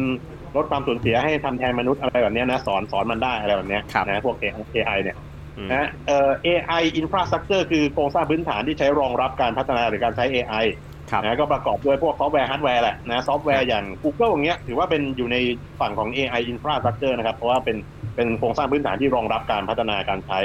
เอ่อ semiconductor producer พวกหุ้นผู้ผลิต semiconductor ชิปอะไรพวกเนี้ยชิปเมกเกอร์ ครับ ก็อยู่ในอยู่ในพวกนี้ อืม อินฟราสตรักเจอร์หรือ ครับ แม้แต่รีดนะรีดบางบางอันน่ะคืออะไรนะไอ้พวกที่เอ่อเก็บข้อมูลของพวกคลาวอ่ะ อ่า นะก็คือพวก Data Center รี ครับ อย่างเงี้ย อืม ก็ยังสามารถอยู่ในอยู่ใน ก็อยู่ในนี้ ส่วด้วนย นี้ได้เลย AI Infrastructure แล้วมีมันมีลงทุนในกองทุนด้วยนะครับ อืม นะเปิดพอร์ตดูเห็นเลยอะ ครับ เพราะฉะนั้นมันมันเป็นหุ้นเทคป่ะครับ มันไม่ใช่นะ อืม อ่าแต่มันเกี่ยวข้อง AI ไง ครับ ส่วนที่สองนี่แหละที่ท่านคุ้นเคยว่ามันมันมันออกแนวเทคของแนวซอฟต์แวร์ ครับ นะก็คือ AI application อืม นะคือบริษัทหรือว่าองค์ไอ้ธุรกิจต่างๆ ที่สอน AI มาเนี่ยแล้วให้มัน ครับ ทำงานได้เร็วขึ้น อืม เอ่อลดความสูญเสียประหยัดต้นทุนทำงานแทนคนได้มากขึ้นอย่างเงี้ยอย่าง ครับ Facebook อะไรอย่างเงี้ยก็อยู่ในอยู่ในกลุ่ม AI application หรือว่า ครับ พวกหุ่นยนต์อะไรอย่างเงี้ยก็อยู่ใน AI application นะครับ อืม นะกลุ่มที่ 3 เนี่ยอันนี้กว้างสุดๆเลยคือ AI enable industry ครับ คืออุตสาหกรรมใดๆก็ตามที่เอา AI ไปใช้ประโยชน์สร้างเพิ่มความสามารถในการแข่งขันอย่างเงี้ย ก็ ไม่ว่า คือ เป็น แตะ การเงิน อ่า ฟินเทคนะไม่ว่าจะเป็นโอ้การเกษตรก็ได้นะ การศึ ครั ก บ ษานะยูทิลิตี้ยังได้เลยนะหรือว่า อืม อะไร whatever นะ ครั เนี่ บ ยมันกว้างมากเลยเพราะฉะนั้นกองเนี้ยมันเลยเป็นมากกว่าหุ้นเทคนั่นแหละครับ อืมมันคือเรียกว่าเก็บทุกรายละเอียดเก็บทุกตัวปัจจัยที่เกี่ยวข้องกับตัว AI ที่ได้รับประโยชน์จากธีมอันนี้ไปด้วย ใช่ ไล่ตั้งแต่ ใช่ ต้นน้ำกลางน้ำปลายน้ำคือไปหมดเลย ใช่มันอาจจะอาจจะไม่ได้แบ่งเป็นต้นกลางปลายนะแต่ว่ามันคืออยู่ในเออมันก็ต้นกลางปลายก็ได้นะต้นน้ำเราอาจจะมองว่าเป็นอินฟราสตรักเจอร์นะ ครับ กลางน้ำก็แอปพลิเคชันแล้วก็ปลายน้ำก็เป็น enable เออเออคุณเออคุณเพชรให้ให้แง่มุมที่ดี ครับ ผม เนี่ยเดี๋ยวเอาไปใช้ขายของต่อนะ ได้ครับไม่คิดเลยกัน โอเค ครับต่อครับ อ่ะแล้วถามว่าทำไมถามเหตุผลทำไมไอ้กอง Alliance Global Artificial Intelligence เนี่ยจึงน่าสนใจ อันนี้ เอ่ออันนี้บ็อกซ์แรกนี่คืออะไรนะ ผม หมายถึง จำบ็อก เน้น ซ์แร การ ก ลงทุนในวัฒนวัตกรรมที่ขับ โอ เค เค ลื่อนธุรกิจเดิมใช่ไหม เอ่อเรื่องของเขาอยู่ใน epicenter of AI ก็คือว่าเอ่อบริษัทอะไรก็ตามที่มันสร้าง impact อ่ะใน 3 ด้านนี้ ครับ อ่าท่านี่แล้วอันที่สองเนี่ยก็คือเอ่อเรื่องของอะไรนะ การวิเคราะห์จากปัจจัยพื้นฐาน อ๋อโอเคเอ่ออันนี้เดี๋ยวนั้นมันมีคีย์เวิร์ดอยู่ก็คือ active active manage active manage เนี่ยคือคือ active part ของของกองนี้แบบแปดสิบกว่าเปอร์เซ็นต์นะคือเขาเขาเล่นหุ้นที่มันอยู่นอกไอตัวดัชนีไอไอ MSCI World Tech นะ เยอะ เยอะมากเลยแล้วเป็นกองที่แอคทีฟมากบางคนเนี่ยมองบอกหาจังหวะเข้าหรืออะไรอย่างเงี้ย ครับ ค่อนข้างยากนะกองนี้เพราะว่าคุณดูอินเด็กซ์ดูอะไรมันก็ได้ประมาณหนึงอ่ะแต่คุณอาจ ครับ จะดู n นสแบบเพื่อให้ได้เซนส์อะไรแบบเนี้ยแต่ว่าผม อืม บอกได้เลยว่าเออเน้นลงทุนระยะยาวนะ แล้วก็เวลาเข้าเนี่ยผมให้แบ่งไม้เข้าหารเฉลี่ยเข้า ครับ อย่างน้อยๆสักสามแล้วกันนะแล้วก็เออไม่ต้องไปเก่งนะ ไม่ต้องไปเล็งอะไรอย่างเงี้ยก็ ครับ เข้าสามวันติดต่อกันไปเลยอะไรแบบเนี้ย นะอย่างนี้ก็ได้ ครับผมแล้วมีทีม คุณหาคุณสามารถหาทาร์เก็ตหุ้นพวกนี้ได้ปะล่ะหุ้นที่มันมีไฮเปอร์โกรธอย่างเงี้ย ครับ คุณสามารถหา t า r g เก็ตจริง ๆ ได้ปะล่ะ อื มันมันไม่ได้นะ ครับ เออ เพราะฉะนั้นเปล่าประโยชน์ที่จะเล็งนะครับ คุณคุณควรจะมีไว้แล้วก็กำหนดบัตเจ็ตให้ดี อืม นะแล้วก็ไม่ต้องไปเล็งมากเวลาที่จะเข้านะครับ แล้วก็คอยคอยดูปัจจัยอย่างอื่นไป ครับ แล้วคุณนัทมีพูดถึงตัวทีมงานผู้เชี่ยวชาญที่บอกว่าใกล้ชิดกับตัว อ๋อ ซิ ครั ล บ คอวัลเลอันนี้คืออะไรครับ เอ่อทีมงานของเขาก็คือแบ่งเป็นเอ่อแ บ่งเป็นตัวแต่ละคนเนี่ยชำนาญเฉพาะทางแล้วก็ อืม เอ่อเป็นคนในซีคอนแวลลี่อ่ะคือเป็นเป็นเป็นคนที่ผมมองแล้วคือผมก่อนหน้านี้ผมไม่ได้วางใจแบบกองนี้มาตั้งแต่แรกนะที่ที่มาจับเนี่ย า แล้วผมคุยกับเขาตลอดนะแล้วก็ผมดูเ e อร์ฟอร์แมนซ์ผมดูความ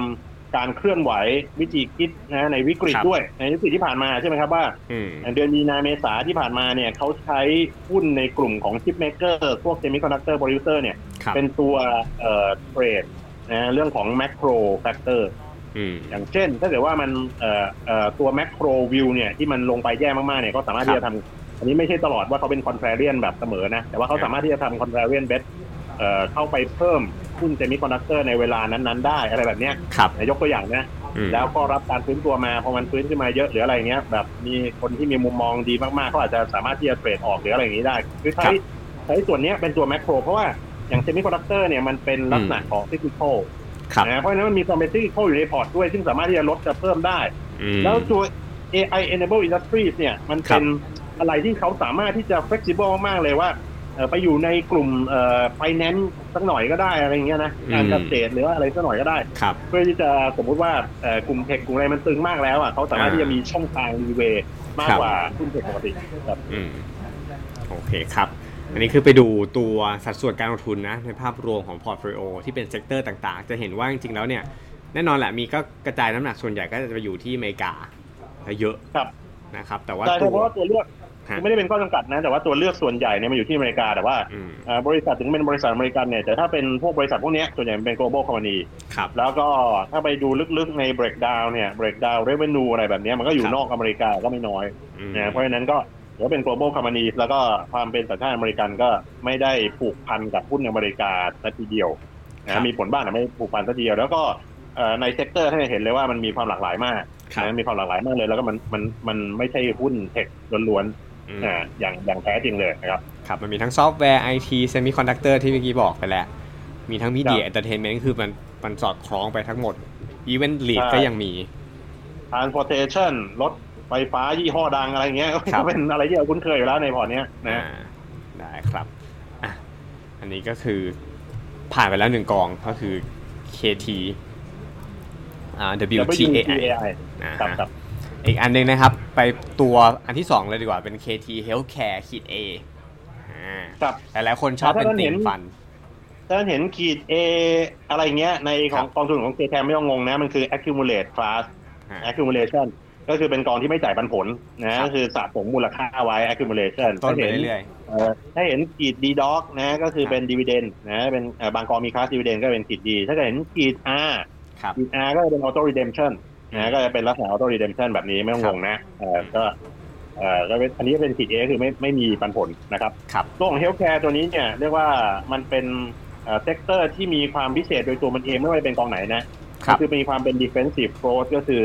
เอ่อมีการเติบโตด้วย อืม นะแล้วมีความ defensive ก็คือเป็นสิ่งจำเป็นด้วย มันอยู่ในปัจจัยสี่นี่ อืม นะเพราะฉะนั้นในขาลงเนี่ยมันมักจะนะกองส่วนใหญ่ที่อยู่ในในตระกูลเนี้ยมันมักจะทำได้ดีในขาลงก็คือลงน้อยกว่าตลาดครับพูดง่ายๆอ่า นะแล้วก็มีการเติบโตการเติบโตเนี่ยอาจจะไปอาจจะไปอยู่เยอะๆเลยใน ครับ ในกลุ่มไบโอเทคอะไรแบบเนี้ยซึ่งเป็นตัวนำซึ่งก็ก็คงทราบทราบกันดีอยู่แล้ว แต่ว่า ครับ ไบโอเทคเนี่ยต้องต้องเรียนอย่างนี้ว่ามันมีความมีลักษณะเป็นไบนารีสูง ครับ หรือว่าถ้าเกิดว่าเป็นบริษัทโดยเฉพาะบริษัทเล็กๆนะแล้วก็กำลังแข่งการผลิตวัคซีนหรือผลิตยาอะไรแบบเนี้ย ครับ มันเวิร์กเนี่ยก็อาจจะทำให้แบบสร้างเลเวนูได้โอ้โหหลายร้อยเปอร์เซ็นต์เลยนะ อืม แล้วถ้าเกิดมัน เท่านั้นถ้าเกิด ครับ มันไม่ได้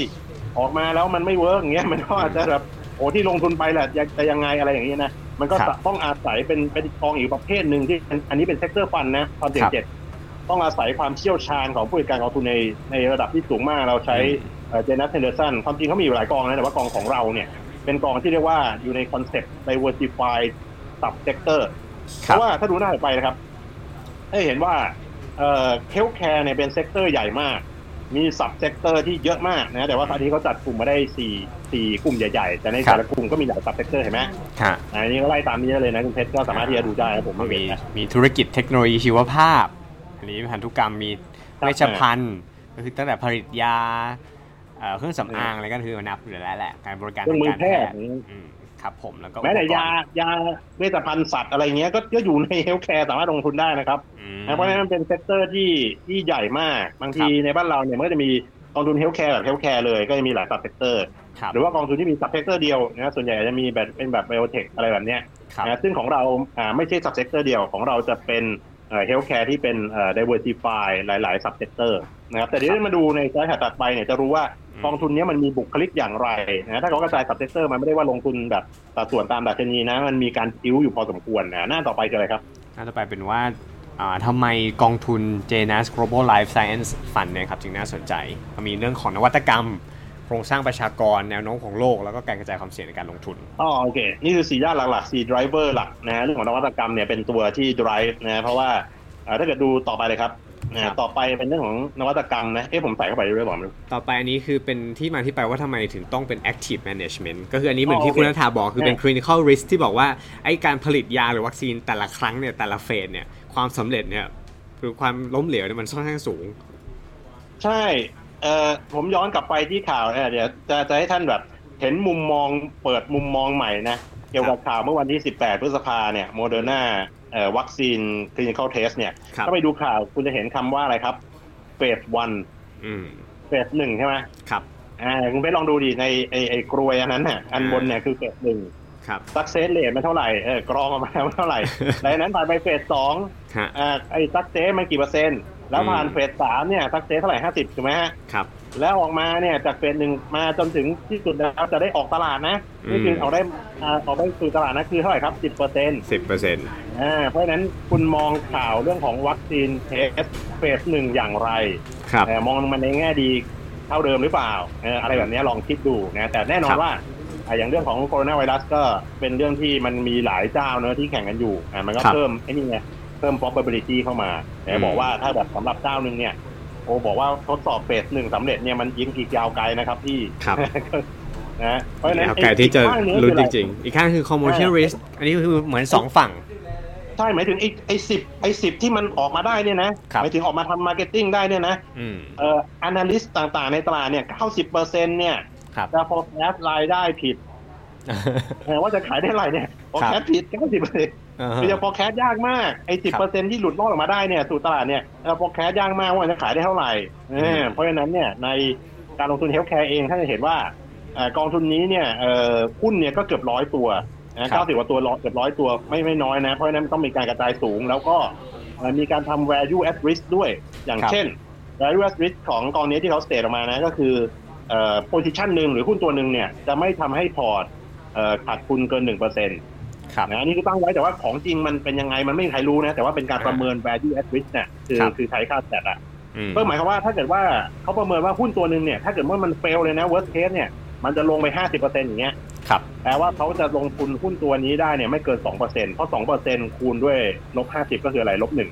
อ่า ถูกไหม คือไม่ให้ผ่อนลบก็มากกว่านั้น ใช่ทำ value at risk นะในการบริหารความเสี่ยงของพอร์ตเพราะว่า ครับ อ่ะมันมีลักษณะเป็น binary สูงโดยเฉพาะทางฝั่งของพวกไบโอเทคอะไรพวกเนี้ยนะ อืม ส่วนกองนี้เนี่ยบุคลิกของเขาเนี่ยนะก็เอ่อมีความเป็น defensive มีความเป็น growth แต่ว่าอาจจะคิ้วไปทาง growth มากกว่าดัชนีชนิดหนึ่ง ครับ นะเพราะว่า overweight พวกไบโอเทคเนี่ยประมาณสักสองเท่าของดัชนีเนี่ยดัชนีที่วัดเนี่ย MSCI World Healthcare เนี่ย ครับ มีไบโอเทคแค่สิบกว่าเปอร์เซ็นต์แต่ว่ากองนี้เนี่ยล่าสุดที่เราเห็นมีไบโอเทคประมาณสักยี่สิบกว่าอ่าสอง ครับ เท่าเลย เพราะฉะนั้นก็ถือว่ามีความเป็น growth นะไม่น่าเบื่อ อืม นะแต่ว่าด้วยความที่ diversify among subsector เนี่ย ก็มีความเป็น defensive แบบที่หุ้นเอ่อกองเฮลท์แคร์ควรมีนะครับ เราก็เลยใส่ไว้นะถึงแม้ว่าช่วงเนี่ยเดือนเนี้ยเดือนที่ผ่านมาท่านจะเห็นได้ว่าเฮลท์แคร์นี่อืดอืดๆนะแต่ว่าณตอนนี้เองเนี่ยถ้าส่วนตัวผมเองที่ดูรายวันเนี่ยนะครับ ก็ยังพยายามหาจุดเข้าอยู่เลย ผมว่าจะมีจุดเข้าในเมษาผมวางแผนไว้อย่างนี้ ถ้าเกิดว่าหุ้นซิกิคอลและการอะไรที่มันเริ่มหมดแรงเนี่ยนะ อืม แล้วมันลากตลาดลงไปอ่ะ ครับ อ่าท่านจะเข้าไปจิ้มช้อปปิ้งอะไรสองตัวที่เข้าไปช็อปแน่ๆคือเนี่ยแหละ WTAI แล้วก็ Healthcare ครับ นะเพราะว่าเพราะว่าต่อไปพอมันฟื้นขึ้นมาเนี่ย ผมว่าจะเป็นรอบของเมกะเทรนแล้วแล้วก็ยาวเลย อืม ครับ โอเคครับ อ่ะ มาที่ตัวถัดไปครับ หลังจากที่เราผ่านเทคไปละ ผ่านเฮลท์แคร์ไปละ เรามาฝั่งตัว EM บ้างดีกว่า KTEM EQ KTEM Emerging Market Equity Fund นะครับ อันนี้ก็เป็นอีกหนึ่งน่าสนใจ นี่คือกองทุนที่เน้นสไตล์คุณภาพอย่างแท้จริงนะครับ เรียกว่า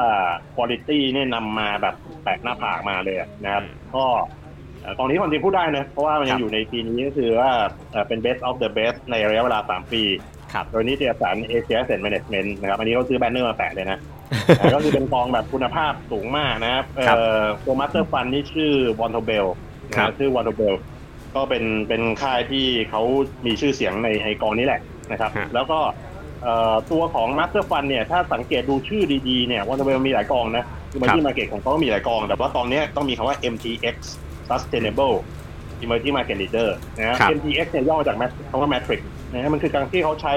ระบบ Matrix ในการคัดกรองหุ้นนะครับ ครับ โดย Matrix ที่เขาใช้เนี่ยตัวหลักๆเนี่ยก็จะมีอยู่สองตัวที่ที่เป็นตัวแปรสำคัญก็คือเอ่อ ROIC แล้วก็ ESG นะที่ใช้ในการคัดกรองหุ้นก่อนที่จะมาทำ qualitative analysis นะ ครับ แล้วก็ sustainable เนี่ยก็คือการที่เขาเป็น ESG หรือว่าเป็น ESG ฟันกองหนึ่งนะครับนะซึ่ง ครับ เป็นเป็นมันไม่ได้เป็นแค่แฟชั่นน่ะมันเป็นเทรนด์เป็นแนวโน้มระยะยาวแล้วเรื่องของความใส่ใจเอ่อสิ่งแวดล้อมสังคมแล้วก็ธรรมาภิบาลนะมันกลายเป็นแทบจะเป็นอามัสละสำหรับการลงทุนทุกวันนี้แล้วก็เอ่อบริษัทหุ้นที่มันมี ESG ก็จะมี ESG premium นะคครั รับ ที่ต่อไปครับ อ่าต่อไปเป็น ครับผม ผลตอบแทนระยะยาวถ้าบริษัทที่มี ROIC สูงเนี่ยผลตอบแทนมักจะให้การดำเนินงานที่ดีกว่า ใช่ในในกราฟหน้านี้เนี่ยเขาจะเอ่อเรียกว่าเป็น total return นะหมายความว่า total return ที่นักลงทุนจะได้เนี่ย ครับ ก็คือจะมีส่วนของราคานะราคาหุ้นที่ปรับตัวเพิ่มขึ้นมา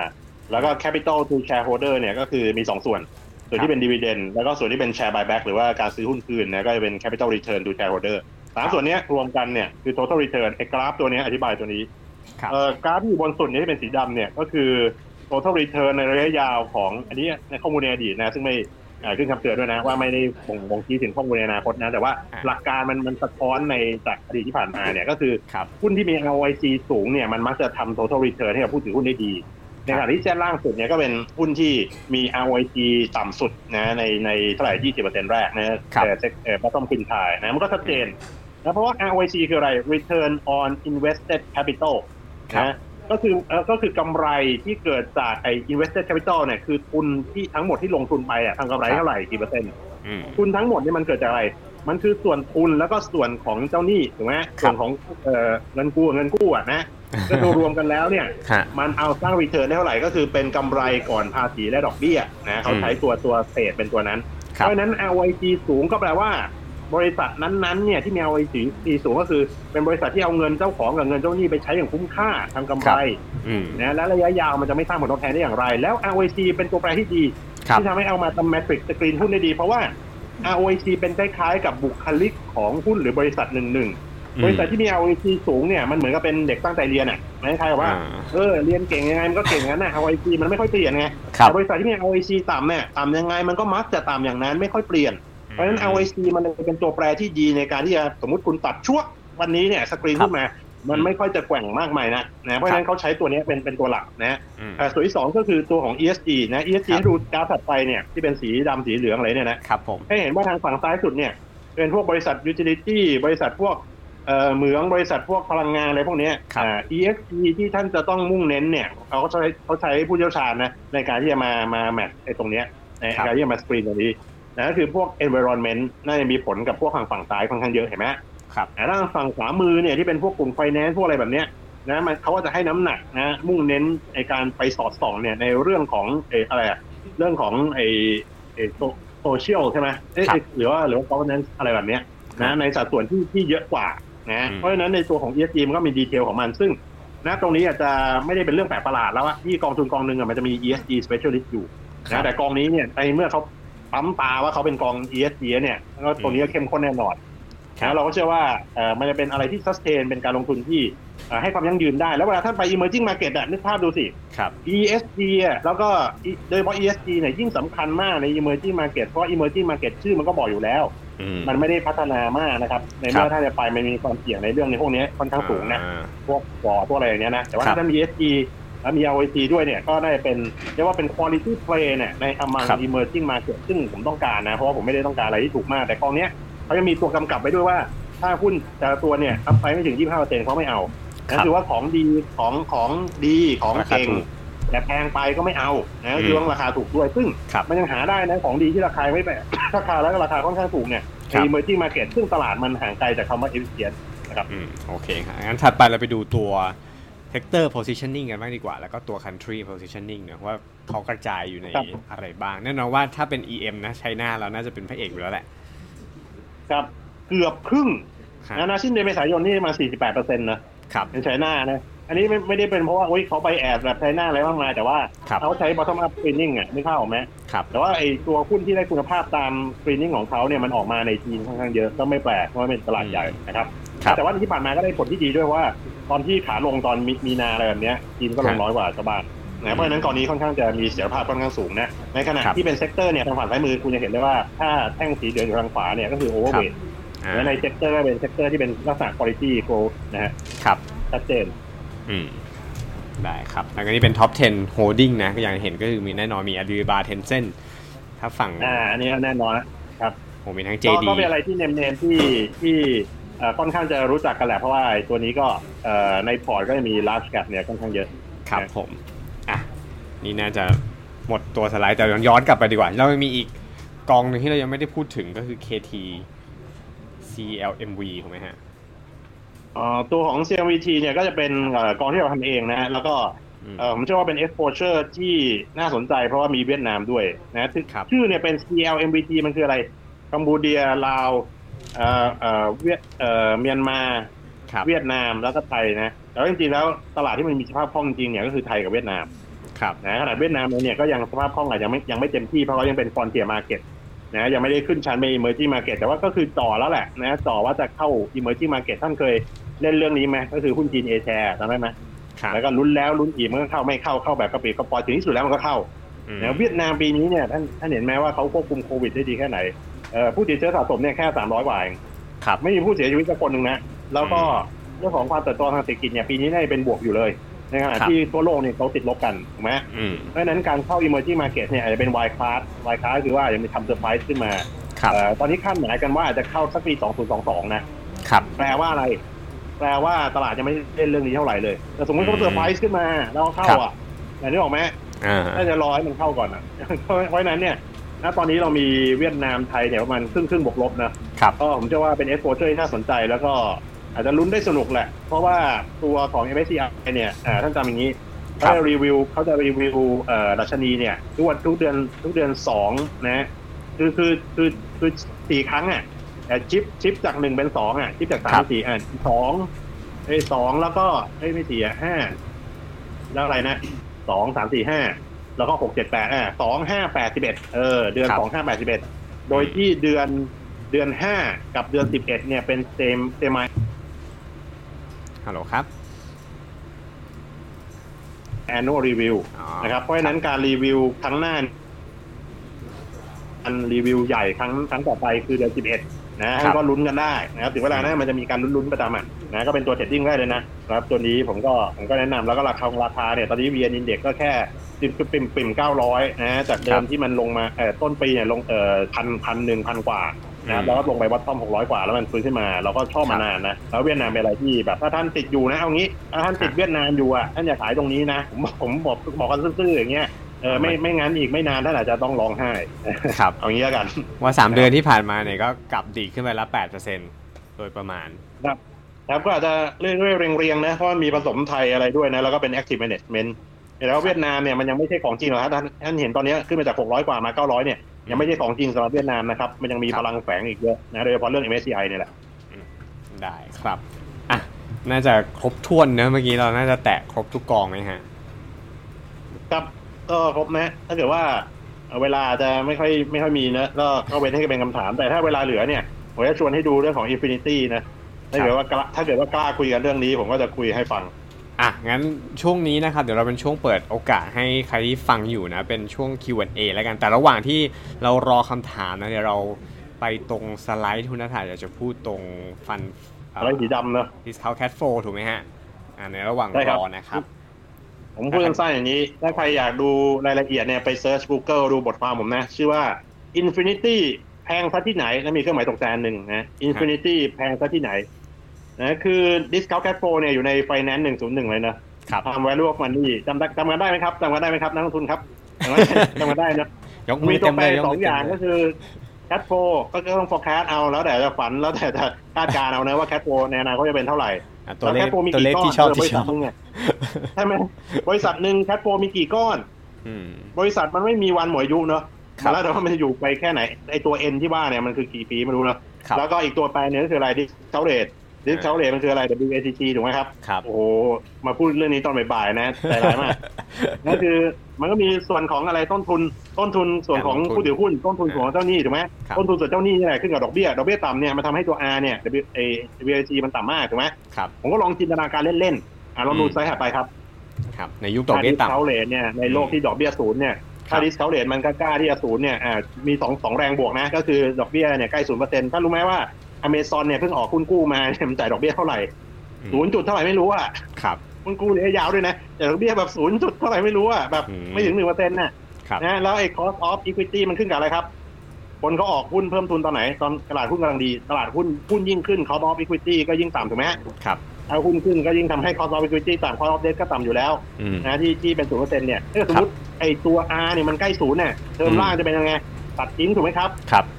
หนึ่งยกกำลังอะไรก็เป็นหนึ่งถูกไหมครับตัดทิ้งไปเลย อ่า เพราะฉะนั้น DCF หรือมูลค่าเหมาะสมคืออะไร DF 1บวก CF 2บวกไปถึง CF อนันต อ่า แปลว่าอะไร ถ้าเกิดคุณคิดว่าบริษัทมันจะทำแคชโฟเป็นบวกไปเรื่อยนะ ครับ มูลค่าเหมาะสมคืออะไรครับ เมื่อตัว R เข้าใกล้ศูนย์มูลค่าเหมาะสมมันเข้าใกล้อินฟินิตี้ครับ ไม่มีสิ้นสุด อ่าคุณเอาเอางี้นะ คุณคุณหาคุณหาหาไอไอมูลค่าเหมาะสมจริงๆอ่ะ ครับ ของบริษัทแบบเทคยักษ์อะไรอย่างนี้ก็ได้ที่คุณคิดว่ามันจะกินตลาดไปเรื่อยๆอย่างเงี้ย า มันคือเท่าไหร่อะครับ คุณปรับไปขึ้นไปเรื่อยๆถูกไหม ครับ อ่า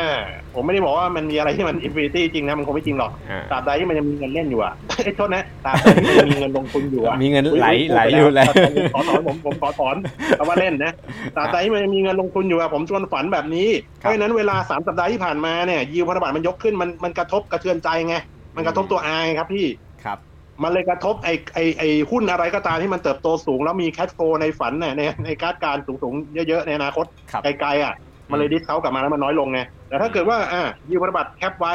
นะทำยิวเข้าคอนโทรยิวพันธบัตรแคปไว้ ครับ เข้าใกล้ศูนย์อย่างเงี้ยไอ้ อืม แคทโพในอนาคตเนี่ยก้อนใหญ่ๆอ่ะใหญ่แค่ไหนไม่รู้อยู่ไกลแค่ไหนไม่รู้นะครับ ดิสเขากลับมาถอยกลับมาเป็นปัจจุบันเนี่ยก้อนมันเท่าเดิมเลย ม หรือว่าใกล้ใกล้เคียงกับก้อนเดิม เพราะฉะนั้นคุณสามารถที่จะฝันไปไกลได้เลยว่าหุ้นตัวไหนราคาเป็นเท่าไหร่แล้วแต่ใจ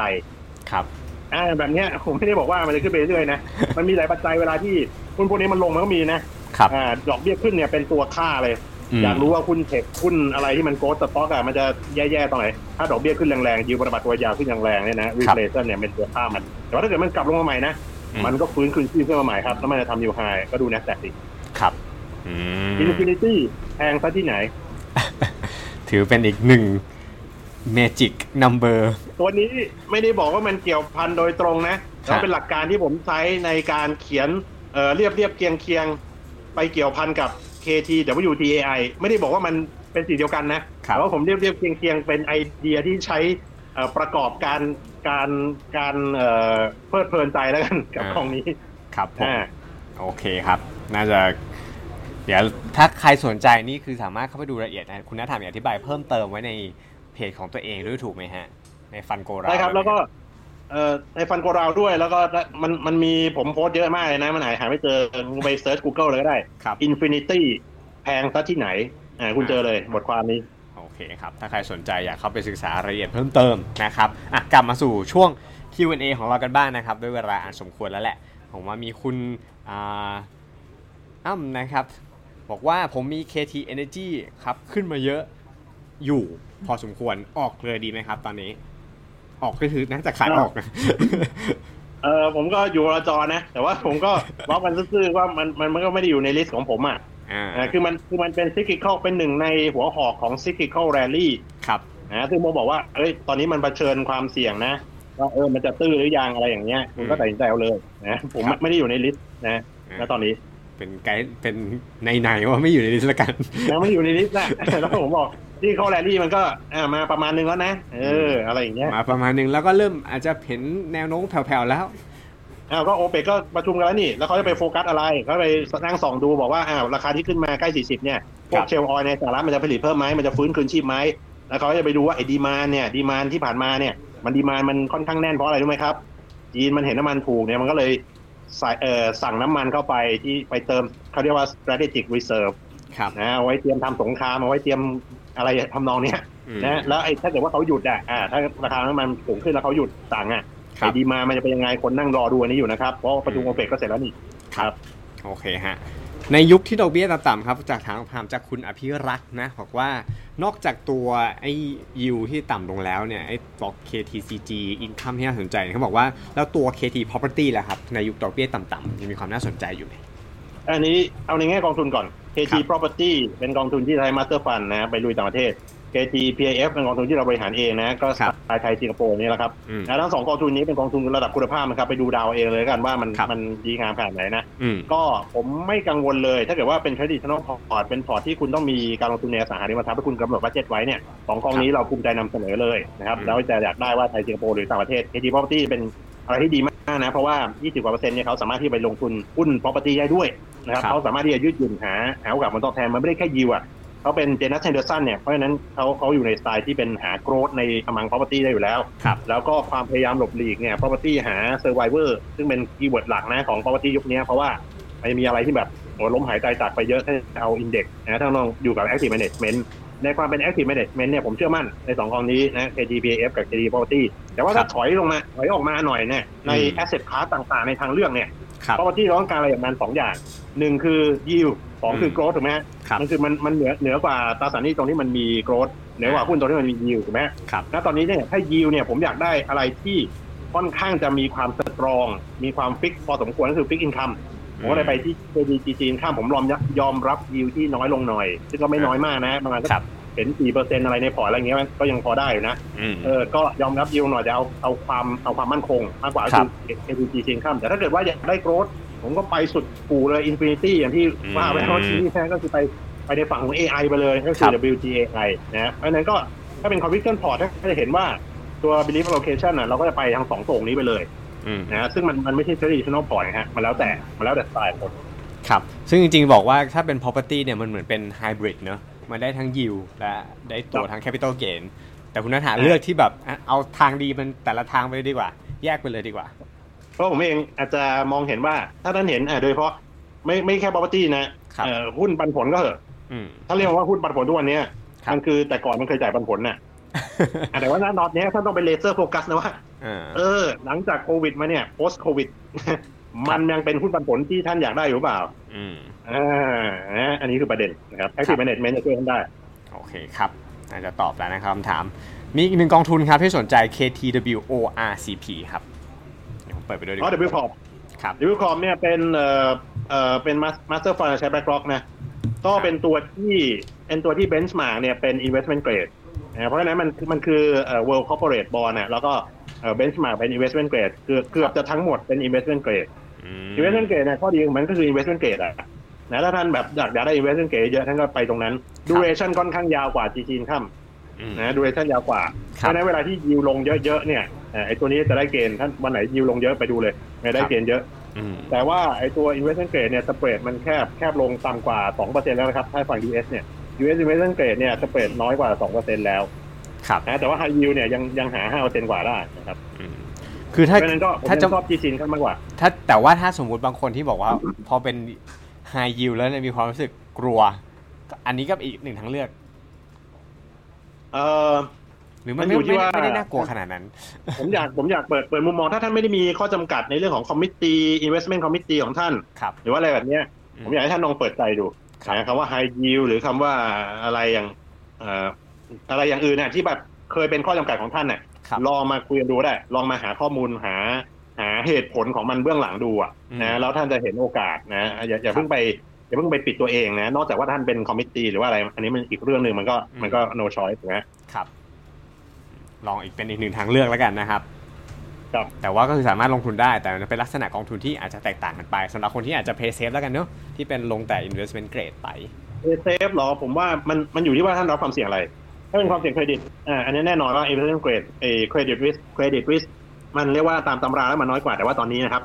เป็ดเขาขาอุ้มอุ้มทั่วจักรวาลนะคือเขาเขาไม่ได้อุ้มทุกตัวเขาปล่อยให้คนที่ล้มต้องล้ม แต่ว่าไอ้ systematic risk แปลว่าโอ้โหล้มกันทั่วดาเนี่ยเขาไม่ยอมให้มันเกิดขึ้น ความเสี่ยงที่เป็นระบบ เนี่ย parameter เนี่ยไม่ว่าจะไปอยู่ใน universe ของไอ้ investment grade หรืออยู่ใน universe ของ high yield เนี่ยเขาสามารถที่จะไปสกรีนอะไรเขาไม่จำเป็นที่จะต้องไปรับความเสี่ยงอะไรมากมายนะโดยเฉพาะในฝั่ง high yield เนี่ยเพราะว่าเขาไปเอาบริษัทดีๆก็ได้ยิวสูงอยู่เลยนะเพราะฉะนั้นผมผมว่าลองลองแยกแยกแยะความเสี่ยงหนึ่งแต่ว่าความเสี่ยงที่ท่านจะเจอถ้านั้นไป investment grade อะ investment grade ถูกบีบให้ duration ยาว เพราะฉะนั้น interest rate risk ของคุณจะสูงกว่า ครับ ถูกไหมอ่า อืม ความเสี่ยงมันมีหลายประเภทนะครับ อ่าคือได้ความเสี่ยงอันนี้ส่วนนี้ต่ำแต่เสี่ยงอันหนึงอาจจะสูงกว่า ใช่ใช่ใช่ครับใช่ครับ อืมโอเคครับ มีคุณอ่ามีคนถามมานะครับ ตอนนี้ KTWTAI เนี่ยที่เราเล่าเมื่อสักครู่เนี่ยเขาบอกว่าโหพอเข้าไปดูแล้วเนี่ยบอกว่ากองทุนนะขึ้นมาเยอะพอสมควร ถ้ายังเข้าตอนนี้นี่ยังยังเพิ่มได้อีกไหมครับ เอางี้ผมมี อันนี้คือแบบผมว่าน้อยคนที่จะพูดอย่างนี้นะแต่ผม ครับ จริงใจกับท่าน อืม คือมีสามกรณีหนึ่งคือคนที่ไม่มีเลยสอง ครับ คือคนที่มีแล้วแต่ว่าอยากเติมยังยังไม่ครบบัตเจตผมผมเน้นเรื่องบัตเจตนะคุณต้องมีบัตเจตไม่ว่าคุณจะชอบอะไรคุณอย่าไปทุ่มเทนะคุณต้องกำหนดบัตเจตและมีวินัยนะครับ ครับ สามคือคุณมีเต็มแล้ว อืมนะหนึ่งเนี่ยถ้าคุณยังไม่มีเลยเนี่ย คุณกำหนดบัตเจตก่อน ครับ นะกำหนดบัตเจตก่อนไม่ใช่บอกว่าบัตเจตผมคือร้อยเปอร์เซ็นต์อะไรอย่างนี้ผม ก็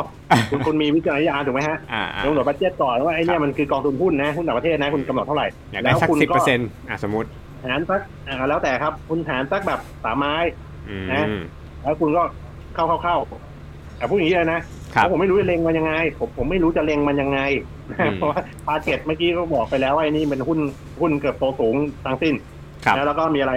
เออเรื่องเรื่องเรื่องของวันเรื่องของเวลามันมันลงทุนที่อยู่นอกดัชนีก็เยอะพอสมควรคุยดูอะไรล่ะ ครับ นะเพราะฉะนั้นคุณก็หารหารหารแล้วคุณก็เข้าเข้าเข้านะ อืม ส่วนคนที่เอ่อมีแล้วแต่ว่ายังมีรูมในการเติม ครับ อันนี้เนี่ยก็มาวันโกราวก็ ได้ ซึ่งน้อยวันที่จะวันวันซื้อดีๆเนี่ยมีน้อยนะส่วนใหญ่ผมก็แบบเอ้ยวันนี้ไม่มีอะไรซื้ออ่ะ GG Income วันนี้ไม่มีอะไรก็เอ่อ GG Income อะไรแบบเนี้ย ครับ คือมันง่ายอยู่ในชีวิตสปอร์ตอ่ะแต่ว่า อืม หุ้นเนี่ยตอนเนี้ยไม่ง่ายนะครับเวลาที่ท่านจะซื้ออ่ะขายง่ายกว่าซื้อนะครับนะ เออ ส่วนคนที่มีเต็มแล้วทยอยขายกำไร ผม ครับ ใช้สูตรนี้กำไรแปดขายห้ากำไรแปดขายห้า คือไง ส่วน ครั ทุ บ นที่ได้โตขึ้นเรื่อยๆแล้วส่วนกำไรท่านก็จะเอาไปเอาไปที่อื่นก็ได้ อืม นะหรือเอาไปเป็นกระสุนท่านต้องมีกระสุนตลอดเวลา อย่าไปรังเกียจกระสุนนะ อืม เวลาอยากยิงแล้วไม่มีอ่ะทำไงอ่ะ ครั นะ บ แต่ทำกำไรครับสำหรับคนที่มีเต็มแล้ว อืม แต่เฉพาะกำไรนะเก็บทุนไว้ อืม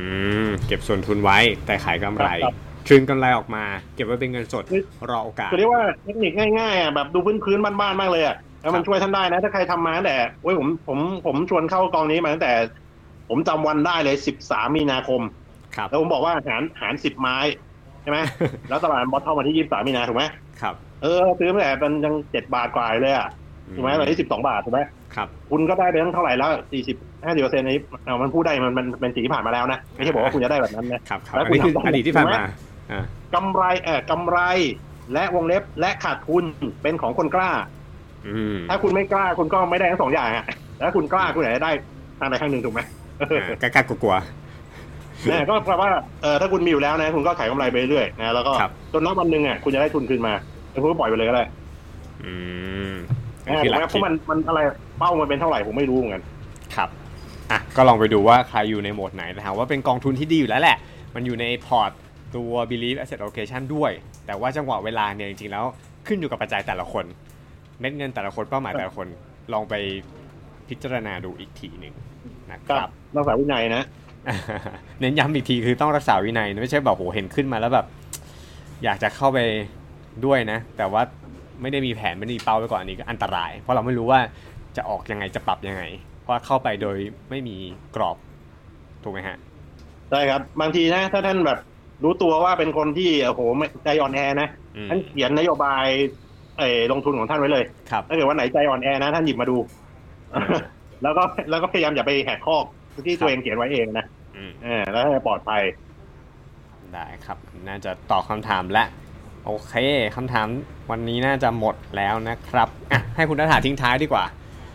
มีอะไรอยากจะฝากถึงนักทุนช่วงนี้ที่หลายคนนะ น่าจะตกรถไปพอสมควร เอออย่าพยายาม อย่าพยายามไปแก้ไขอดีต เพราะว่ามันมันแก้ไม่ได้ถูกไหมครับ เออท่านท่านรู้อยู่แล้วนะแต่ความจริงแล้วพฤติกรรมของคนเนี่ยเหมือนกับว่าเอออยากจะทำอะไรบางอย่าง เพราะว่าไม่ได้ทำมาก่อนหน้านี้